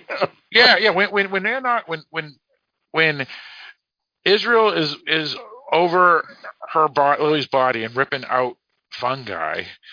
It's like okay, he's he's now infected, so I'm, I got to take him out, or Right. so, or or I just get the hell out of there. I'm not staying. Should have left. Yeah, right Yeah, out the yeah. door while he's staring at his wife. Exactly. So I, I, let I me don't- pull this this pulsating thing on the back to see what it is. Oh, good, it's shooting stuff at me. Right, Yay! right. Yeah, I mean, I mean, I, I did like the um the spine ripping out sound Yeah. effect because they did talk about that in one About of the that happening, yeah. yeah at the I think it was the hospital people At the hospital, it was. yeah yeah so that was kind of cool to actually see it happen um but again it shouldn't we should have never seen it happen because you're not going to let those people in you know I I did like his irrationality at that point where he's like, "Do something for her," because you know. it's I like, think, all right let's think- take an axe to her and get I know. kill her But What I think the talking about? husband would act, might act that way. So it was believable to me, where he's just like, "You're a medic, do something." Yeah, but you know what? I, I I I could understand people being shocked and stuff, but this guy has been around long enough. Like he he said, he, he gave a whole explanation of why you, stay away from these people. If you're infected, it's all over. The best thing to do for them is to put them out of their misery. You know, just get it out. And then when his wife's there, and he knows his wife can't be cured because there is no cure, you think he would have went to the wall, got an axe, and killed his wife. And and and, and again, I, I don't mean that to sound horrible, but you know, you know, I mean, She was dead already. y- Yeah, right, right, right. Exactly. It's like when when you have a pet that is is really not going to make it, you have to make a, a tough decision. And this is the same thing, Y- especially this. But this is worse because this is someone that then can affect you and attack you because they become monsters. They become zombies, basically fungi mo- zombies. Yeah, what's that? I have a question for you. Did you guys ever watch Arrested Development? I did not. I've seen a couple episodes, but that's about it. Yeah. There's one character named GOB, and he has these pills called Forget Me Nots, and he just takes them whenever he wants to forget something bad that happened. And then he just he just like wakes up, and then he's like, I don't know what happened, and starts anew. It felt like certain people were taking Forget Me Nots in the midst of this situation. Well, this is a point where they could have had an extra character who gave that exposition rather than him.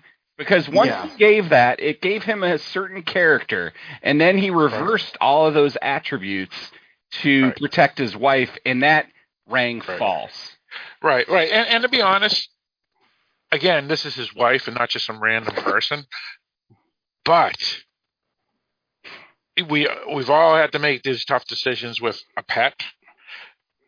So if you have, it, it- it's it's the same. It's it's like you you you have to make a tough decision, and I cannot see him suddenly just becoming a buttering fool that com- contradicts everything he just said. Right. Well, especially when he talks about that. Remember how their kids, they lost their kids, right? Or at least that's what I thought had happened. Is that they Right, lost right, their kids. right. they lost their So- kids. if you were willing to deal the stuff with your kids, I don't know then Right. what changed with your wife. And, I, Right. and I, again, It- you could say it's the grief, same principle. grief. Grief hits people in different ways, and I can understand that. But yeah, to go from one minute being like Mr. Logical, rational person to Right. literally being the, the the diametrically opposite to that, Right. you- was just okay. That shift doesn't feel right. Well, right, right, and and it's not like the person's in the hospital dying of cancer or or or hepatitis or, or something that's just or COVID or whatever.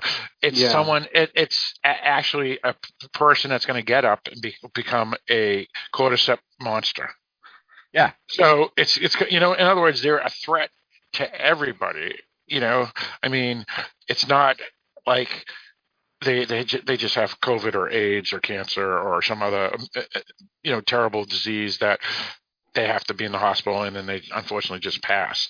It's it's an actual disease that works very quick, you know, in 24 hours, if not sooner, and it turns you into basically a zombie. So, Like I said, got- they needed a third character that was not sick at this point that could have given that exposition, and then I'd have been okay with it because then we didn't have a character that turned entirely into a, h- another whole character. Yes. yeah, exactly, exactly. Um, actually, yeah, it, they what they should have done was have Serena be that character. And she's the one that, that, talks yeah. about because she's. I mean, she's already She's locked medic. herself in. Yeah, she's a medic. She's probably seen stuff. She's locked herself in a room where she has three weeks rations. When he comes in, and he's going, "What do we do? What do we do?" You can't. She should have said, "If they're infected, I've seen it on the front lines. They become cordyceps monsters. You got to take them out, and you can't be near them because you know." Basically, she could have said everything he said. Mm-hmm. And then when the wife came and he starts acting like a jackass, I'm like, okay, that's good because Grab the axe. yeah, because she was the one that said it, Serena, not not Israel. Think of how awesome a scene that would have been while he's just standing in front of the wife being stupid. If she'd have grabbed an axe off the wall and hacked him down and then her, that would have been a great scene. hmm Or or she she he she hacked her, and then he flips out even more, and then you Yeah. gotta you know, and then. And then he, they run outside, and then the worm monster gets him, and she keeps on running or something. Yeah. I mean, There's they could have so many better ways. there are so many better things they could have done than have.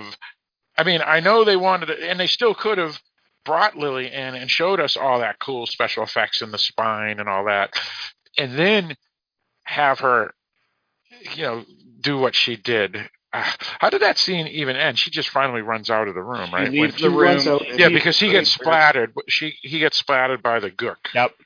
Yeah. she and runs then- out. She sees the creature that's hitting the door.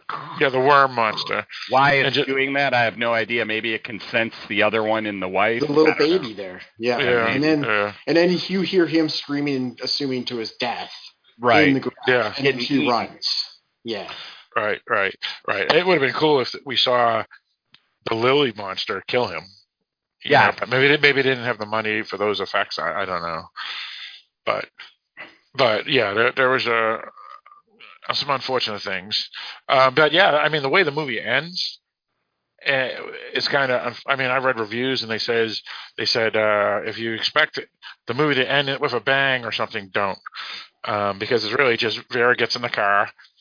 We didn't even know they knew each other, and then they decide to head off to somewhere that, and that's it, uh, to a safety zone, which earlier she said she wouldn't go to because all Right. you need, need is one person, you know. And this is the funny thing is, speaking of Walking Dead and, and zombies and all that other crap, when I saw the season two of The Walking Dead when they're in the prison, I never liked that because if say say all you needed was one person to have a heart attack and croak, and then that's a zombie, and then everybody in the in the prison's dead. So I always said I was talking to people like Mike, co-host Mike from Dark Discussion stuff. What they should have locked everybody into their own separate cells, unless or, or couples if they're married or whatever, and then in the morning, um, you know, maybe have two people or three or three people have have uh, keys that opens it up in the morning because if someone croaks in the middle of the night with all those doors open, everybody's dead. Because uh, you know, got to have a guard at least that stays in place. Like yeah, they didn't have a good guarding system or anything. I always thought but that but you but you at least need two guards because Two if guards. the guard croaks, then you know he's becomes the zombie, right? well, so I- they, they don't separate. They're always together. right. You So so off somewhere by yourself. so so when she was saying all that, she was saying everything I always felt Uh-huh. about season two of The Walking Dead, which is you don't go to those places because if one person gets infected, it's it's doomsday for everybody, and and yet that's where she's going at the end.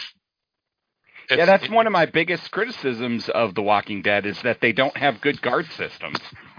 Right, right. In, in any of the sh- any of them, Fear the Walking Dead, same way. They're all like that. I would have a very good system of guarding so that nobody was because they have scenes in that show where like a whole host of people get attacked and killed because one dead one person dies and kills everybody. Right, right. Because it's it's not even worrying about zombies Right. attacking the place. Uh, it, it's it's just having someone unfortunately passing away over overnight.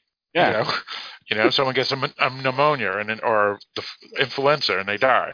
You know, and and then boof, they're a zombie. So, um, yeah. So it was it was weird that she would agree to go to those places.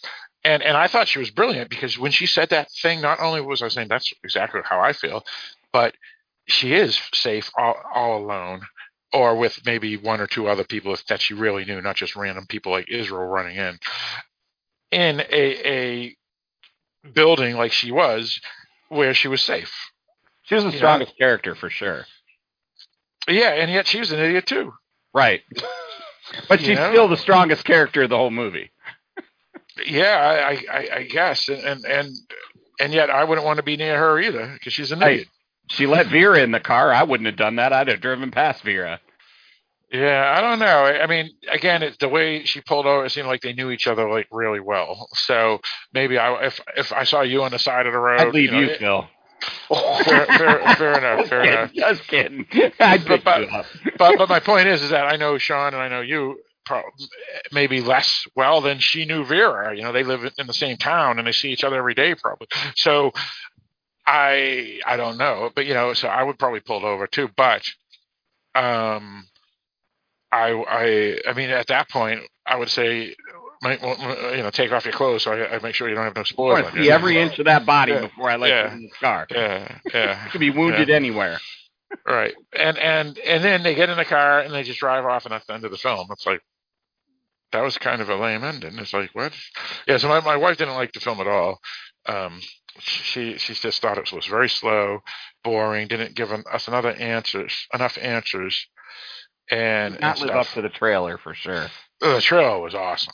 What was your Sure, line at the end where it says about we have to get through this together, which seemed like antithetical to what you've just pointed out? That like you, Mhm. getting people together isn't the option, so it's just an odd Right. choice. So, Yeah. Yeah. Well, and, But this because but I will it's say for spore. whatever did happen, Yeah, I Well, mean, you know what? This is a spore, so anybody could get it. Could be airborne for all we know. I mean, Right. We don't know. Well, well and and the thing is, is see that they, there could have been some better writing for the script right there because Vera could have, you know, if Vera is the weaker of the two, I, I don't know. Vera could have says, well, what do we do? What what what happens? What do we? And you know, we could have had Serena turn and say, you know what, you found me, I found you, so obviously we're together.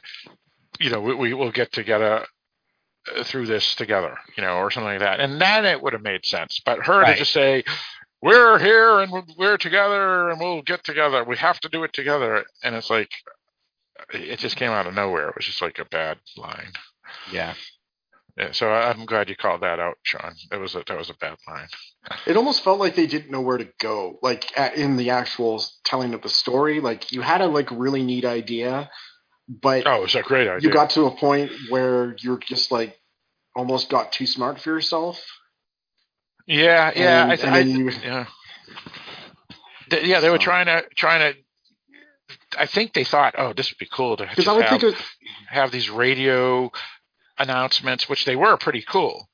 But again, they they didn't they didn't give us enough about is the whole world collapsed, and that's the reason they're not calling the, the cops, or they're going, you know. And then later on, they go, we couldn't call the cops, but then someone says we can't call the cops, and go, yeah, but we can, you know. So I don't know, but anyway, what were you gonna say, Sean?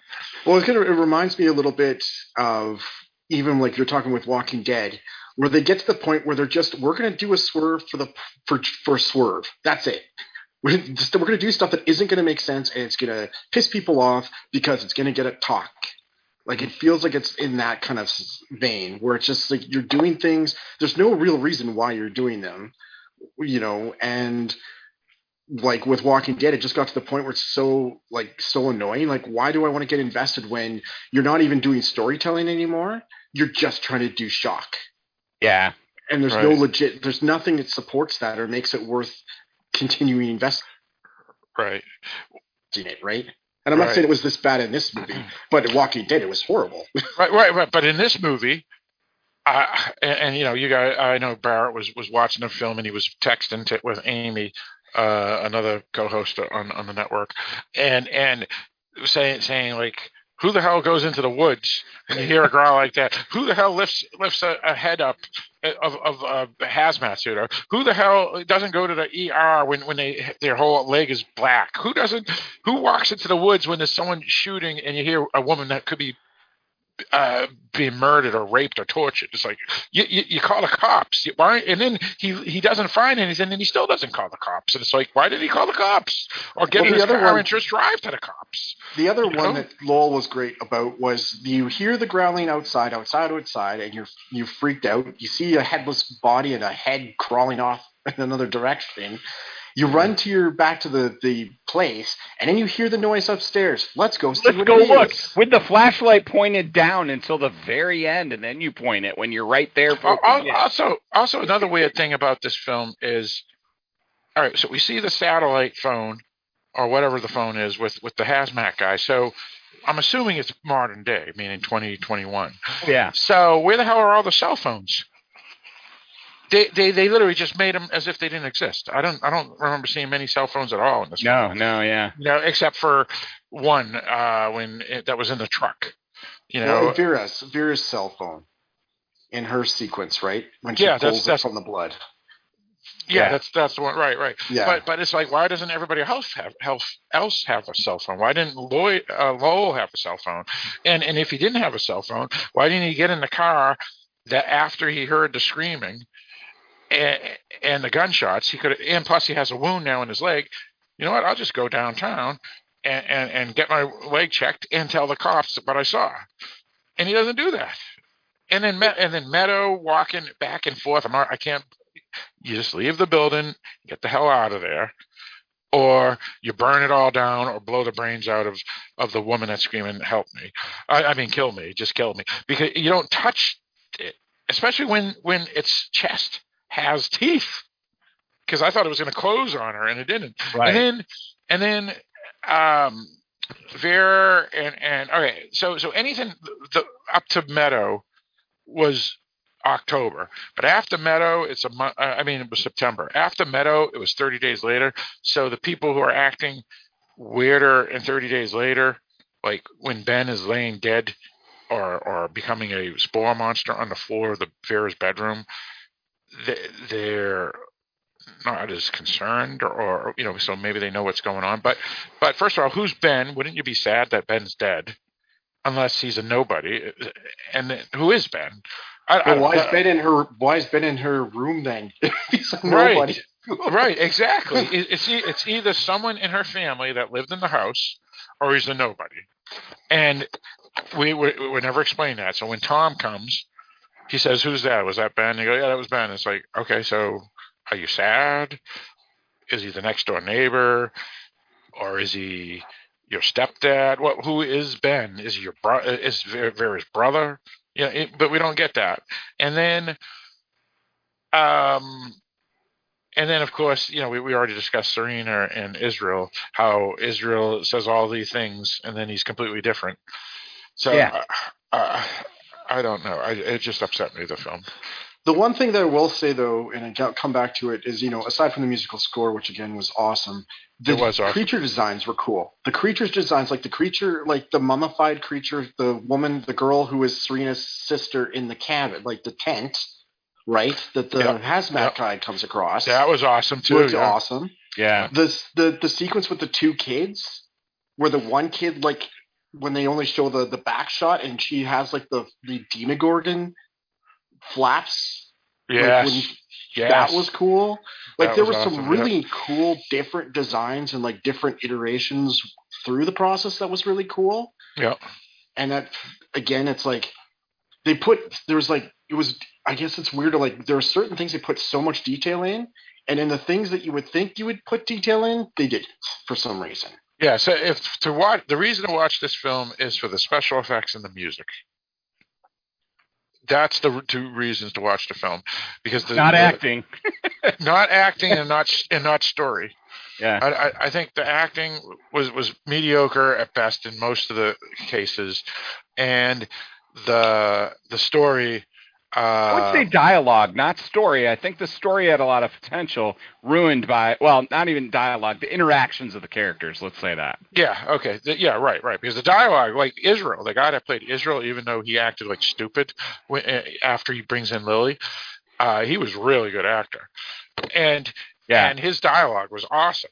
And Yeah. and so you- so you're right. It, it's just the it's story, not dialogue. A general story, not like the overarching story. Let's Yeah. like the, Oh, the right, right, story in minimum is not very well told, but the overarching like pandemic type of story, I it's thought a great was- idea. Right, Yeah, exactly. Yeah, yeah, yeah, yeah. Oh, yeah. If you give this idea to a different writer, this could have been awesome. Yeah, Um, all because uh, even even these these these stories we had were pretty awesome if we understood what was going on and if the characters didn't act stupid.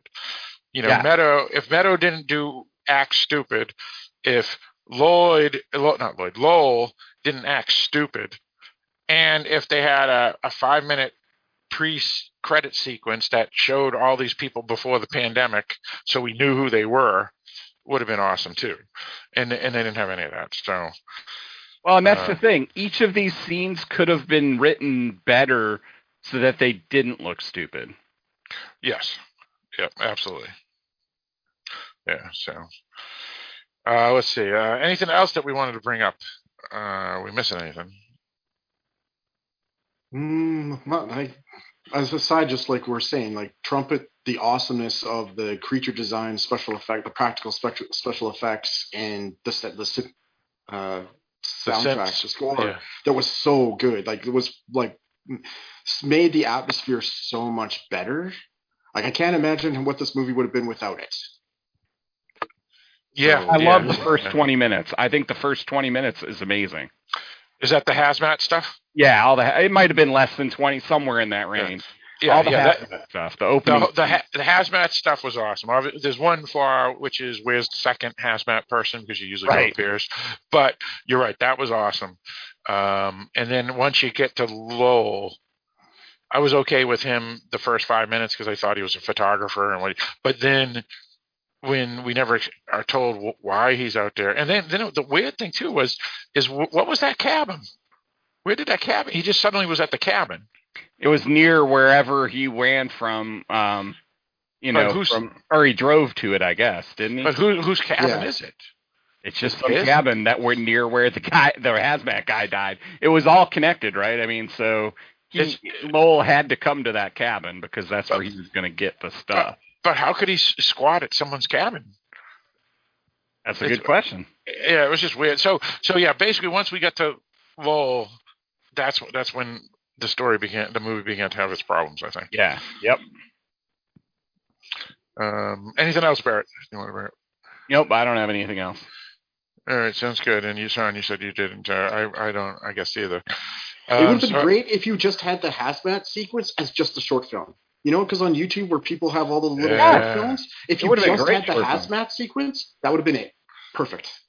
Yeah, that would have Yeah. been. That, you're, you're absolutely right. That that is a great short film itself. You're absolutely right. Or or or rip this out of this film and put it into a horror antholo- anthology film. Yeah. Yeah, like a VHS or something like that kind of idea, right? Right. Exactly. Exactly. Yeah. Um. All right. So I guess uh, that's pretty much what we had to say about Spore. Uh, mightily impressive special effects and soundtrack uh, with unfortunately uh, mediocre storytelling, uh, but with a really cool idea. Uh, but we'll get into our final thoughts on the film uh, after. Uh, but before we get into any of that, we do have some extra time where we can discuss some genre stuff that may interest folks who are listening to this podcast. So, you know, like uh, news or movies people have seen that are genre related and whatnot. Uh, we can start with you, Sean. Uh, so a couple of things I checked out. I checked out uh, Star Trek Prodigy, which is the new Star Trek animated series. Uh, and And where do you find that? What what stations? Uh, it was I think it's sci-fi for you guys in the states, Okay. And where I in Canada? and on this it's the sci the sci-fi channel we have here. Okay. Uh, so, um, it, I to me it was funny because it doesn't really feel like uh, Star Trek, at least for a few of the episodes. The first few episodes, it feels more like Star Wars, uh, Clone War, like the Clone Wars or uh, Rebels. If anyone's ever watched any of those, it just you know, it may it may get better if, if you know if you've gone through more episodes, but it's not bad. It's it's a you know I think it's geared for younger audience, and I'm there's things to get younger kids involved or whatever, and that's cool. Um, but I was like, I guess I wasn't sure what I was expecting. I guess when I was going in, or I expected something a little different. But the animation and stuff was cool though. All right. So so it's just okay. Yeah, for me, it's okay. It's not bad or anything. It's like if you want to check something out and you have time to kill, I guess, like I do with Insomnia, so it gives me extra time. But, um, but I will say I enjoyed Star Trek Discovery. is still great. It's uh, I just really like that um, series. So that's really uh, if you're a Star Trek fan at all, it's worth checking out. Are you in the new season? Yeah, I'm in the new season. Yeah, it's pretty good. I really like it. I think it keeps getting better and better. as It does. going. It's r- Yeah. a really interesting idea what they're or how they're playing it out. So, and they, Yeah. they do a good job with the characters. You really get a chance to meet all the different characters. And what and show is this again? Star Trek Discovery. And that's on uh, Paramount Plus, right? I, yeah, thank you for you guys. Yeah, Oh, right. And what, where is it for you? it's for our our our sci-fi channel up here. Okay, gotcha. So, Yeah. Okay, and so it's pretty good, is, is what you, both you guys are uh, saying? yeah, I recommend it. It's really I good. love it. Yeah, I think it's in its fourth season now. Yeah, it's the fourth season now. Yeah. Yeah. Right, right.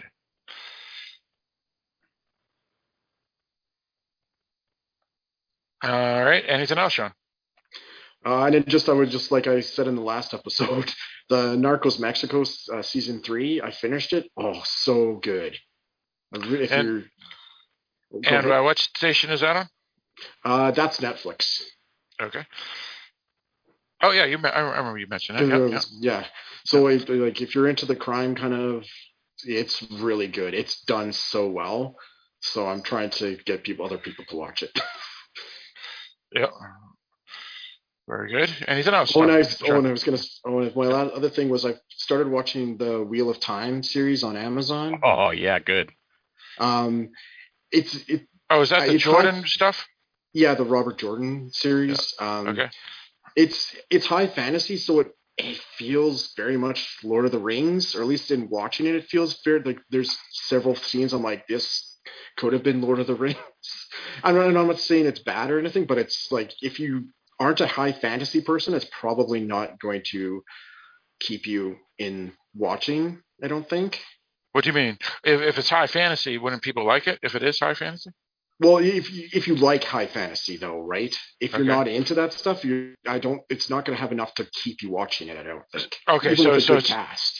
So it's different than Game of Thrones. Is it is it similar to that uh that other series on Netflix that uh about the the white haired witch guy? The Witcher. Witcher. Yeah, Uh, even more magic. Yeah, even more.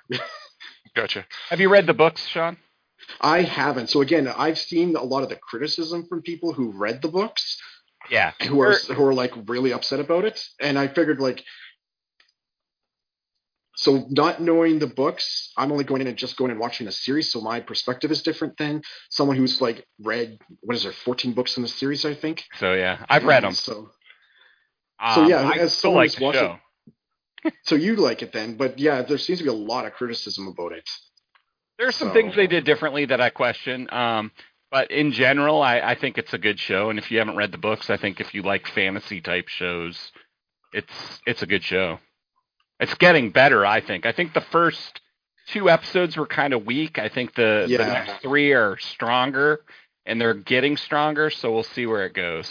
So that's good. Hopefully it'll be it'll turn out being good. And like later on this year, I think is when they drop the Lord of the Rings series on Amazon, Oh yeah, which I'm really hoping was going to be good. So Like it's a good it, like if Well- you're into the fantasy stuff, this is a good era to be in because there's a Yeah. lot of choice, right? Well, Wheel, Wheel of Time is getting 84% good reviews, so that's that's that's good. Oh, that's good. That's better The really heavy fans than are it going was to be when the it ones first came out. I think, I it. think it's gone up then. Yeah. Yeah. Now, is is it a um, a weekly show or they just dumped it all? yeah, it's once? dropped weekly, I think, because they dropped the first three episodes, and I watched the first three. I haven't Yeah. have been able to catch up with the last, the next Oh, yeah. that dropped. Yeah, so you're right. So Yeah. Yeah, so that's exactly how they're doing it. They they're doing what they usually do, which is drop the first three episodes, get you to, Hooked. yeah hooked, and then then drop one episode a week after that until the season is over. Yeah, and it stars. Uh, I guess a pretty good cast. I mean, Rosamund Pike is awesome. So yeah, I like supposed her. The, She's the the only lead. other- It's us. yeah, so like there's like the, the only thing I think is some of the CGI looks a little bit suspect. which Especially with the monsters. Yes. Where it's, it's gotten a little bit, eh. but like the, the rest of the background, the sequence, like the sequences, because I think they was it New Zealand that they filmed in, I think. But it's Oh, oh, beautiful, probably. absolutely Yeah. beautiful. Like the, the the background sequences and all that, like the efforts like for the village and stuff that they do, uh, like are beautiful. Like the cinematography is great. spells are amazing question. too. Yes, the, the, the Okay, magic that they do. Is It was filmed in Prague. Oh, Prague, fuck, Prague. Because I think there's different places, so I thought it was multiple places, but maybe I'm wrong. Uh, possibly, but it says filming in Prague was, uh, but it could have been other places too. Uh, uh, Because I think in one of the things they were talking about, they were talking like a certain fortresses filmed in certain different places. yeah, those are probably all show- the Czech Republic then. Yeah, They're doing it over there now because of the it's favorable for them, Yeah, Right. especially Well, for well, shows. Well, plus, I mean, like Game of Thrones, right? I mean, you, you want castles and stuff. You don't go to Right. Australia or, or New Zealand. You go, you or go to the Europe. U.S. Yeah, or the U.S. You go to Europe, right? I mean, Yep. Europe is where where all that shit is. And then if you want want deserts, you just go to Spain or Morocco. And if you want uh, mountains, you go to Iceland and, and Norway. You know, so yep. so yeah, yeah. So there's plenty of places over there. the Um, only other thing that I was going to throw us another series was Yep. uh, Hawkeye. Oh, Okay. great show! It started off slow, but it's gotten really good. The chemistry Uh, between the two actors is Hailee amazing. Steinfeld and and it's Yeah. awesome because she was from True Grit. who's uh, She's the she's the girl from True Grit. I'm like, oh my gosh. and who, and who does she play? she plays uh, Kate Bishop. Bishop. Okay, So she's like the protege for Hawkeye. okay. Is Yeah. Black Widow in the show at all? But she's dead at this point. Yeah, she's Okay, dead so in this, the- this Spoiler. is po- this so this is po- this is post. yeah. Yeah. Right, Gotcha. It's like he's okay. basically the story is falling because he was the Ronin for that period during the blip, and so then it's like now it's like he's having to deal with the ramifications of what being the Ronin did or caused because he killed a bunch of different gangland gang um, different gangs across the world. So it's like he- he's dealing with all the fallout from it. But Because it's kind of lighthearted for a show. Yeah. It's pro- I think it's Marvel's best yet show. Yeah, I, I, I, yeah, I don't think it's the strongest. I think um, the last episode, when it kind of hinted at certain big things coming, gives it more. It's it's like the I think what they were trying to talk or someone talked about it was like it's kind of like the Die Hard. It's like Die Hard Christmas time, is what it kind of feels like with the vibe for the show. it's fun. If that makes any sense. So Yes. So this one's like getting a- yeah. this one's getting uh, 92% uh, good ratings. So this is another one that's getting good reviews. Uh, and this one's on the Disney Channel. Disney Plus, yeah. Yeah. Okay. Disney Plus, right? Yeah. So there's a difference. Um, and you were gonna say one other thing, Sean? No, that was I've I've taken up more than enough time. I'm gonna stop now. Okay, fair enough. Um, yeah, for me, um, I've uh, actually, uh, like I said, been playing a video game called Resident Evil Village, uh, which came out over the summer, or maybe even sooner than that. Um, and I purchased it, but I never bothered playing it. Um, um, so it was just sitting there. It came out in May, uh, so it was just sitting in my uh, my uh, Xbox, n- never opened, and so I finally opened it up a couple days ago, and um, it's really good. It's it's as good as as um, people have been saying. Uh, is as good as um, it's actually better than than the prior one, and the prior one was really good too. Um, this one has some really awesome villains. Uh, obviously, the most famous villain from this one is uh, Lady Alcina Dimitrescu, and yeah, she's pretty awesome. Um, and then um, there's three, uh, four other villains or so. Um, and then there's a, number of other minor bosses as well. Uh, the boss fights actually were, were pretty good. Um, I hate boss fights because um, they just stress me out. But these are, are pretty decent. Um, they're uh, easy to figure out and, and win if you if you really you know pay attention. But eh, eh, but they don't abuse you either. Um, and uh, the the monsters, the suspense um, is is really awesome. I highly recommend. Some of the story plots, like most video games, are a little silly and things that don't make sense. But uh, generally, uh, this move, this this video game is a high recommend by me. Um, just just for, for, the fact that uh, uh, Lady Dimitrescu alone, never mind um, the various other monsters. Um, the war environment is unbelievable of of the village itself, and then when you go to the various strongholds, uh, like Lady Dimitrescu's castle or um, Lady Bienvenido, I, think her name is. Let me let me see her, uh, get it in a second here. Uh, Beneviento. Uh, I've gone to both of those strongholds so far. Her, her mansion um, is a really awesome monster in that mansion. Uh, I won't even uh, say what it is because I don't want to ruin it for people. Um, those I still have another 60% of the game to go. It's a short game, supposedly maybe 10 hours. Um, and I've I finished uh, Dimitrescu's castle and Beneviento's mansion. Um, the uh, graphics are awesome. High recommend. Uh, uh have either of you played this game yet? I've watched it. Like I watched the playthroughs uh, on YouTube, and it looks like the graphics. It just looks amazing and the different choices in the monsters and stuff that they have within the game look awesome. And just the vibe or feel that they create like it like this was I, if it doesn't win game of the year i'll be surprised. Yeah i mean i mean they, they have they have werewolves they have vampires they have zombies they have uh, ogre giants uh, they have uh, mer monsters like mermen. Um, and and and that's just so far. Oh, there, there's a Chucky dolls. Yep. Uh, so there's a lot of awesome ones. It's it's pretty awesome. Uh, have you have you played this game yet, Barrett? I have actually not played any of the Resident Evil games, oddly enough. Um, but I I mean I know the story, seen the the movies, but uh, yeah, that's not one I've tried. I need to. Yeah, this is a good one to start with. I'm telling you, it's awesome.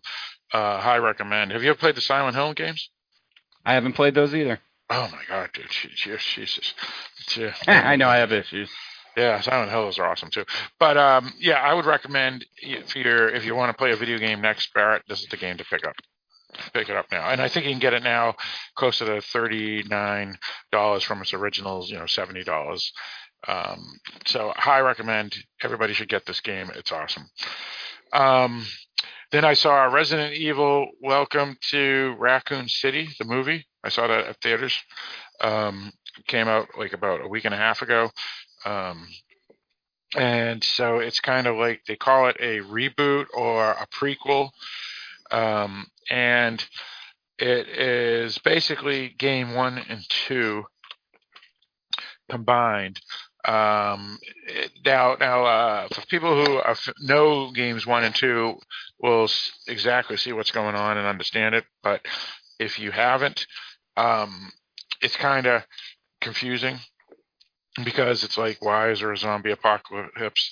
How does Umbrella Corporation ha- have any involvement in what's going on? And none of that is explained in the movie. Uh, you just hear about little things here and there, and you, if you know the the games, you understand. So that may be an issue. Uh, also, the casting of some of the characters is kind of unfortunate because it's you know like the Hollywood, you know, young pretty boy, pretty girl type um, actors and actresses that are out there. When it would have been better if they just used, um, I guess, um, more realistic looking people, in my opinion. Um, but I enjoyed it. It was it was pretty decent. Uh, it's not awesome. Uh, it's not horrible. Uh, it's not one of the worst Resident Evil films. Um, it's it's it's just it's good. It's good. How would you how would you compare it to the first Resident Evil? Uh, the first Resident Evil is still the best. It, okay, that, yeah. And that's good because they go really into the umbrella they give you the exposition and everything. yeah, yeah, you understand. Yeah, exactly. Because it's like um, this one could have been awesome if they just had the zombie apocalypse um, be the zombie apocalypse, but they they kind of bring it bring it like to just a couple of locations, similar to the video games um, one and two of Resident Evil. So it it didn't feel overwhelming like um, I guess a, a, better zombie apocalypse film has done in the past. Um, Resident Evil, the first game movie, uh, that was cool because yeah, you go into the Umbrella complex and all that other stuff, and, and you get to see see the biohazard and all that other stuff. Um, but here you don't. You just see the upper level, the town, but only in two locations: the mansion and the, the police station. And so it was on a smaller scale, and as a result, um, it didn't have an, the impact as of a, a, true like zombie apocalypse film. I felt. It sounds uh, just very gonna, niche. I'm going to disagree. I, I, think I liked it as much or better than the original one, and I love the original one. Um, but it's I felt that it was trying to be more true to the video games, and it was more of a horror than an action piece, if that makes sense. And yet, it wasn't even scary. It wasn't really scary, but it it was. I think the mood was supposed to be, you know, right. more horror oriented. Now they do go into the complex a little bit, and you do it. It almost a feels bit, a little bit, somewhat beat for beat of the first one, but only parts of it. And then you have other parts of because you have characters from the second of the original movies. Um, the one cop that's in the second movie is in this yeah. one. Renfield, yeah. Not Renfield. Red, Redfield. The woman. Redfield. The woman. Oh, oh, oh. Uh, Jill Valentine. Valentine, that's her. Yeah, and then Redfield as well. Yeah. Yeah. So it's kind right. of a combo. Oh, and Wesker um, too, right? Oh no, Wesker wasn't in the that one, the other movie, but go on, yeah. Yeah, there's a little more comedy in it, um, which is odd. I mean, it's fun. They're funny moments, but uh, it is a little different. So, but I, I I like them equally as much. They're just they're different in different ways. Right, right. Yeah, yeah. I mean, I mean, I, I like. I don't know. I, I just like the umbrella explanation better the umbrella and, explanation the first is one. better. It is better yeah. explained for sure. You're totally right in that. But this one's, yeah. I think it's trying to rely on that mystery of the characters don't know it, so you don't get to know it. Right, right.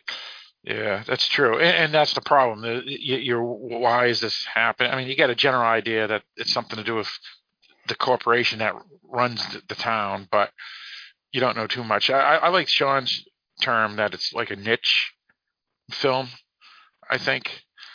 Um, because again, if you're not a fan of the films, it may be hard to. It's a little less uh, understandable to explain. Well, it's uh, funny that you said that too, because when we went to, when I went with my friend last week to go see it, the guy behind the counter that was giving us our drinks and popcorn said, "Yeah, I went to see that, but I don't know anything about Resident Evil, and I didn't understand half of the film." so I was like, oh, wow. He's like, should I go see those original movies? I was like, well, you can play the video games or go see those original movies, but they are different. So I don't know. right, right. Yeah, yeah, and and uh, I think that was the problem with the film. Uh, if but but if you didn't watch any of the original movies or play any of the original video games, it may be a problem. Yeah. So, Hey, but, hey, yeah, hey Phil, uh, yeah, on yeah. another uh, video games, did you ever get to play Far Cry Six? Um, I've I played a little bit of it. Um, I stopped playing uh, around right uh, mid August. I stopped playing. Okay. Uh, yeah, yeah, yeah. I just literally just, just stopped watching TV, playing video games, back in mid August and, and stopped doing anything that was entertainment value. Um, Oh. except except reading and cooking. Well, even I stopped cooking too. But yeah, either way, I, I just had stopped playing it. Um, the game's good, but it's definitely I don't feel feel liking it as much as the prior three games in the series. Yeah, I I think it's The, the weaker reason I than ask is because what's that? Well, I was just gonna say because I know that Giancarlo Esposito is like the bad guy in it, and I'm like Yes. I always love him. So I thought I hope that they had given him a good character to play out in the in the game, but Yeah, yeah, yeah. You get to see him a little bit at the beginning, and, and he's good. And it's actually him that they made a uh, animation version of the actor. Oh, that's Um, but but uh, I, I don't like the gameplay as well as the others. Um, the game is, is a lot to do with stealth. You know, five, four, and three, and this one here, they're trying to have you do the same with stealth, and yet, yet you if you don't sh- hit the person, and like if you're a sniper and you shoot someone and it doesn't hit them at the in the head, they survive and they they get them to go to the alarm. And in the other games, the original Far Cry's, if you shot a person, they're dead. And here it's not like that. So the I feel the the um the gameplay isn't as good as the prior three games. So that's why I decided to go with Resident Evil and start that up rather than going back to uh, Far Cry 6. Um, I'll probably recheck Far Cry 6 maybe early, a late winter this year uh, of 2022 or early spring. Um, but I, I am not as happy about it as I was with Far Cry 5, 4, or 3. So, okay. yeah. Um, now, uh, Barrett, what about yourself? You got any information? Um, you guys have covered a lot of what I might have covered. Um, I started watching Cowboy Bebop. I know nothing about the anime, so I don't know how it compares. Uh, it's a little weird. Um, it's not unenjoyable. I'm enjoying it, uh, but it is a little odd. Uh, What, what is this again? What is this? Cowboy Bebop. It's on Oh yeah, yeah. I- heard it's getting mixed reviews. Yeah. I, I'm enjoying it. Uh, I don't necessarily understand it, but I'm enjoying it. It's Have you ever seen the Have you ever seen the anime? No, no. So that might be my problem. But um, just from a pure, hey, it's got an interesting story so far. I'm enjoying it. Um, and the acting is good, and the effects seem to be good. Um, other than that, let's see. It, it's getting uh, 46% on Rotten Tomatoes. Hmm, That's pretty low, but uh, I mean, for a show. Yeah. Oh, I, I have to mention something else too after you finish. But yeah, go on. Go ahead. Go ahead. Uh, uh, I saw the first episode of the Invasion on Apple Plus. good? Um, that's getting bad reviews too, around 46% as well. Uh, but episode one was pretty good. Um, um, it's a, it's a really good setup for the series. There's a lot of, you know, like a lot of these, these type of shows, you get a lot of, uh, soap opera stuff, you know, before you get to the apocalypse or the invasion or whatever you want to call it. But, um, I know Eric Webster and I think Michael Dunleavy, uh, two co-hosts on the Dark Discussions podcast, both have seen the episode series, and they said that the invasion it's like eight episodes, and the first episode may be good, but every episode after that is like the first episode. So there is no invasion, you know, like like it's all It's called they're all- invasion, but there's no invasion. yeah, it's going to be.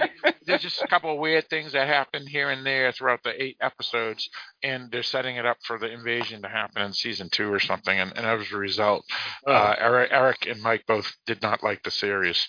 Um, I, they are t- definitely, you know, throwing in the soap opera stuff. You know, there's like a what appears to be t- to a Japanese woman that one's a, a, s- astronaut and one is a um, ground control person, and they may be hidden lesbians. And then there's uh, with each other, even though they're publicly one's supposed to be dating a movie star or something. And then there's um, uh, a, a Iranian American family, and the husband is is having an affair with this Instagram cook, and the wife obviously doesn't like that and is devastated. but then, but then I she expected her to love that. yeah, but then she uses ethnicity as a staple. Do you love her because she has blonde hair? Do you love her because she's Oh, God. white? Do you love you know and all this? It's like oh for sakes, you know. So they have some minor problems like that where they're definitely trying to wedge in, um, I guess, uh, modern. Um, what would you call those type of wedge wedge issues, whatever they would Yeah. be called? You know, I don't even want to label them, um, but you know what I'm talking about. Yeah. And and then they have uh, the the I think it's Nebraska or Omaha or Kentucky. It's, one of those midwestern central states where Sam Neill plays a a, a police officer that's about to retire. Uh, which is a, a staple of, of you know the cop old cop that's about to retire type of thing, and um, there's a cornfield where there's a crop circles and stuff. So that was pretty. That that story was probably the best of the the, the whole bunch. Um, but unfortunately, um, it is similar to the Spore, where you have an ensemble cast. And a and or like Game of Thrones, where you have an ensemble cast, but unlike Game of Thrones, which every storyline was pretty awesome, uh, Invasion, the Sam Neill storyline is pretty awesome, but the other ones are kind of eh. Well, and I don't like any show that uses the first season for setup. well that yeah I, That's I mean, a it- huge problem for me. well and you wouldn't know it you know if if Eric and Mike didn't tell me that Right. and I watched the first episode even with its its forced wedge issues and soap opera elements it was a pretty good episode generally you know even with those flaws. And it's like oh cool you know maybe episode two or three we're going to start seeing the aliens and this and that. But when they told me that doesn't happen it's like do i want to continue and watch seven more episodes of basically episode one you know and there's going to be no invasion in a show called Invasion. right right Ex- exactly so i may so I may stop watching that just for that fact, and I'm, I may watch episode one of Foundation. Oh, you'll. I think you'll like Foundation. Definitely. Yeah, check. yeah, yeah. I think I probably will. And I'm, I'm also thinking of checking out that that episode, that series on on uh, Hulu uh, by the guy that did Annihilation, the movie. Um, he did a, a series on Hulu that was from 2020 that. Or, or early 2021, I forget what it was, and it was called um, Devs, D-E-V-S. I, I've I heard may- of it. Yeah. Yeah, that was from 2020. So I may check that out um, because that sounds like high sci- high science fiction as well. Um, so, but but yeah, yeah. So that's that's all I had. But uh, you had some any more things you wanted to bring up, Barrett? I'm going to bring up Chucky again. I'm I'm still at the same point I was last time I talked about it, um, but I'm gonna gonna get caught up on that soon. Um, and then we watched Dan Brown's The Lost Symbol, the first season of that. Uh, I believe it's a What- Paramount, or it's Yep. either a Paramount or a Peacock show. I can't remember which. And what what's the name of the show? Dan Brown's The Lost Symbol. It's basically about Robert Langdon. Um, it was a pretty good season. I Who, actually who's who's Robert Langdon? he's the main Vinci Code character stuff, that right? that Dan Brown writes about. Oh oh, so he's the one that Tom Tom, Hanks Hanks, played played. Yeah, yeah. All right, all right, so this series is on Peacock, Yep. and it's getting 50% good reviews. I enjoyed it. I thought it was pretty good. Um, it's not perfect by any stretch, but it has a lot going on and uh, an interesting storyline. Um, so I enjoyed it. I don't know that it deserves fifty percent. I'd give it maybe sixty to seventy, but you know, that's me. Right, right, yeah. Um, all right. Um, anybody seen th- this the show Chapelwaite? I have not. I need to get Epix so I can watch it. Um, Yeah. We did have Epix, and then I got rid of Comcast, so I need to do like one of those monthly deals with them so I can watch it. Right. Okay. Yeah, because that's the one based off of uh, Stephen King's Jerusalem's Lot. I think it got good ratings too, from what I read. It got 63% good reviews. Yeah. That's the one that has Adrien Brody, right? That's Yeah. right. That's right. Yeah. not a huge fan of Adrien Brody, but I'll watch. Chapel Yeah, but, but but if it has to do with Jerusalem's Lot right, wi- a- a- and and vampires, it could be or or old evil, it could be kind of cool. They are doing a movie for Jerusalem's Lot too. Oh, is that true? Uh, yeah, I read it somewhere. Can't remember where. Online Yeah. somewhere. Yeah, that's interesting. Yeah. Yeah. Um, yeah, artist. Uh, let's see, television. Uh, yeah, that, that's the filming. Yeah, it doesn't say, but yeah, it just mentions um, Chapelwaite so far. Uh, that was filmed in Nova Scotia. Um, Oh, nice. Yeah, yeah, Canada gives uh, Yeah, all the ta- says- tax breaks. Canada gives all the tax breaks. but anyway, you're gonna say what are you gonna say? It's gonna play in 2022, post Labor Day, September 9th. Gotcha. Oh, 2022 is a new film. Yeah. What's it gonna be called? Uh, I don't, it doesn't say that here, but it says this guy's playing uh, Father Callahan, John Benjamin Hickey. John Benjamin Hickey. Yeah, here he is on Wi- Wikipedia. Let's bring him up. Lewis Pullman is playing Ben Mears. Ben, Ma- yeah, Salem's Lot, 2022. It's just going to be called Salem's Lot. Yeah. Oh, so it's going to be another movie. It's just a remake of Yeah, a it's a remake, remake. of a remake. Yeah, yeah. Interesting. All right. But I think it's going to go into theaters, so it, you know maybe it has a better chance of being well uh, done. Maybe. Maybe. What did you think of that uh, Salem's Lot series from 2004? Yeah, that was all right. The one with right. Rob Lowe. Yeah, that was all right. Yeah. Um. Yeah. So that's interesting. So it's going to be a, probably a, a two to three hour movie, unless they're going to do an it and break it into two. Oh God. Two. No. Um. But yeah, Lewis Pullman, Makenzie Leigh, uh, Bill Camp, Sp- uh, Spencer Treat Clark, Alfre Woodard, William Sadler, Pilou Asbæk. Oh, he, he's he's um um uh one of, he was he was the the villain in, in Game of Thrones. Uh, played uh, Euron Greyjoy, and John Benjamin Hickey. So let's see. Uh, Father uh, Richard Straker is Pilou. Okay, so Straker is going to be played by As Spayak. So Euron Greyjoy is playing Straker, and that means he's the vampire. He's the head vampire. And then William Sadler is playing Barlow. Ah, uh, I like William Sadler. Oh. a lot. Uh, um, yeah. So who? Yeah. Uh, so was Straker? Who's the guy that watched for Straker? Who was the who, Barlow? Was Barlow or Straker the vampire? I forget. Straker, I thought was the Oh, let me see here.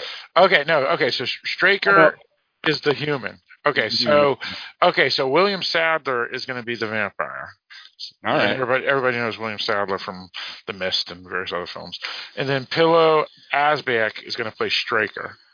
Actually, that's probably a good idea because he, he, Yeah. he has some charisma, uh, and to make him younger too. That's interesting. I have one question for you. Is, is- can you make sure it's not the showrunners from the Stand series? No, it's actually actually actually, actually it, it, it's it's gonna it could be a bad or good because James Wan is producing it and Okay. Gary Dauberman is writing it and directing it and Gary Dauberman is hit or miss. For example, he did Annabelle Creation, which is pretty good. Actually, it was really good. But he did Annabelle, which which sucked, and then he did The Nun, which sucked, and then he did Annabelle Comes Home, which was really good. So It, his- it, it, chapter two, he did the screenplay. that's that right. one sucked. and that sucked. Yeah.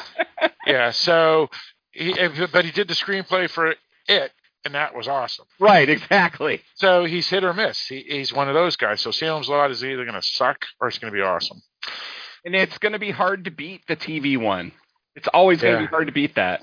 So Yeah, yeah, it's going to be hard to to beat that. James Mason and and uh, Tobe And, Hooper uh, doing the directing. yeah, Yeah. Tobe Hooper. That that was that was a really good good adaptation. So it's going to be tough, but we'll find out in September. Oh, it's coming out late. Yeah, September twenty two. Yeah, for some reason I thought it was going to be earlier. Anyway. talking about 2022 already. Yeah, that's that's only a couple of weeks. I know. weeks. All right. So, anything else, Barrett? Nope, that's it. All right. So, uh, a couple of things. Uh, we also do the Dark Discussions podcast, as I said before. So, www.darkdiscussions.com. You find uh, podcasts wherever podcasts are found, and just go to darkdiscussions.com to find all the good stuff and what you need. You can email us at darkdiscussions at AOL.com. You can uh, email us by pressing the contact us on darkdiscussions.com, and we will read your emails on the podcast. Uh, so let's get into uh, what we thought about this film much more. So, uh, Sean. I watched it for the special effects, the practical effects, and the awesome musical score. And I guess just be like the other characters and just forget stuff halfway through. All right, sounds good. And uh, for me, um, yeah, I, I pretty much uh, agree with uh, Sean. I, I, uh, uh, it's an awesome concept. Uh, some really cool effects, some really good music. Unfortunately, the, the screenplay had some issues, and the general story itself had some issues. But um, so yeah, whatever Sean said, I'm right there with you. Barrett. Yeah, uh, I pretty much agree with Sean. The score is amazing. The practical effects are really cool. The overarching story idea is a great one, and it is just limited by the acting and the writing. Um, there are just a lot of issues that we discussed. I don't need to rehash those, but uh, I bought the movie. I suggest renting it if you actually want to watch it once. Um, and it's maybe worth one rental. Um, that's about it. All right, sounds good. So uh, once again, uh, the film that we uh, reviewed tonight was called The Spore, uh, directed by D.M. Cunningham and written by D.M. Cunningham, uh, and starred uh, a number of folk like Jeannie Jeffries, Hailee Heslip, Peter Tell, Jackson Zinga, G- Giovanna Nicholson, Justin Golinsky, Zoe Cunningham, and Brian Hilliard are the, the the names uh, listed uh, at the top of IMDb. Uh, and the film can be rented uh, anywhere movies are available. And with all that stated, Barrett, why don't you lead us out? Thanks again for joining us on Halloween Boutique Psychotronic Reviews. Join us next time when we may discuss a movie called Behemoth or something completely different.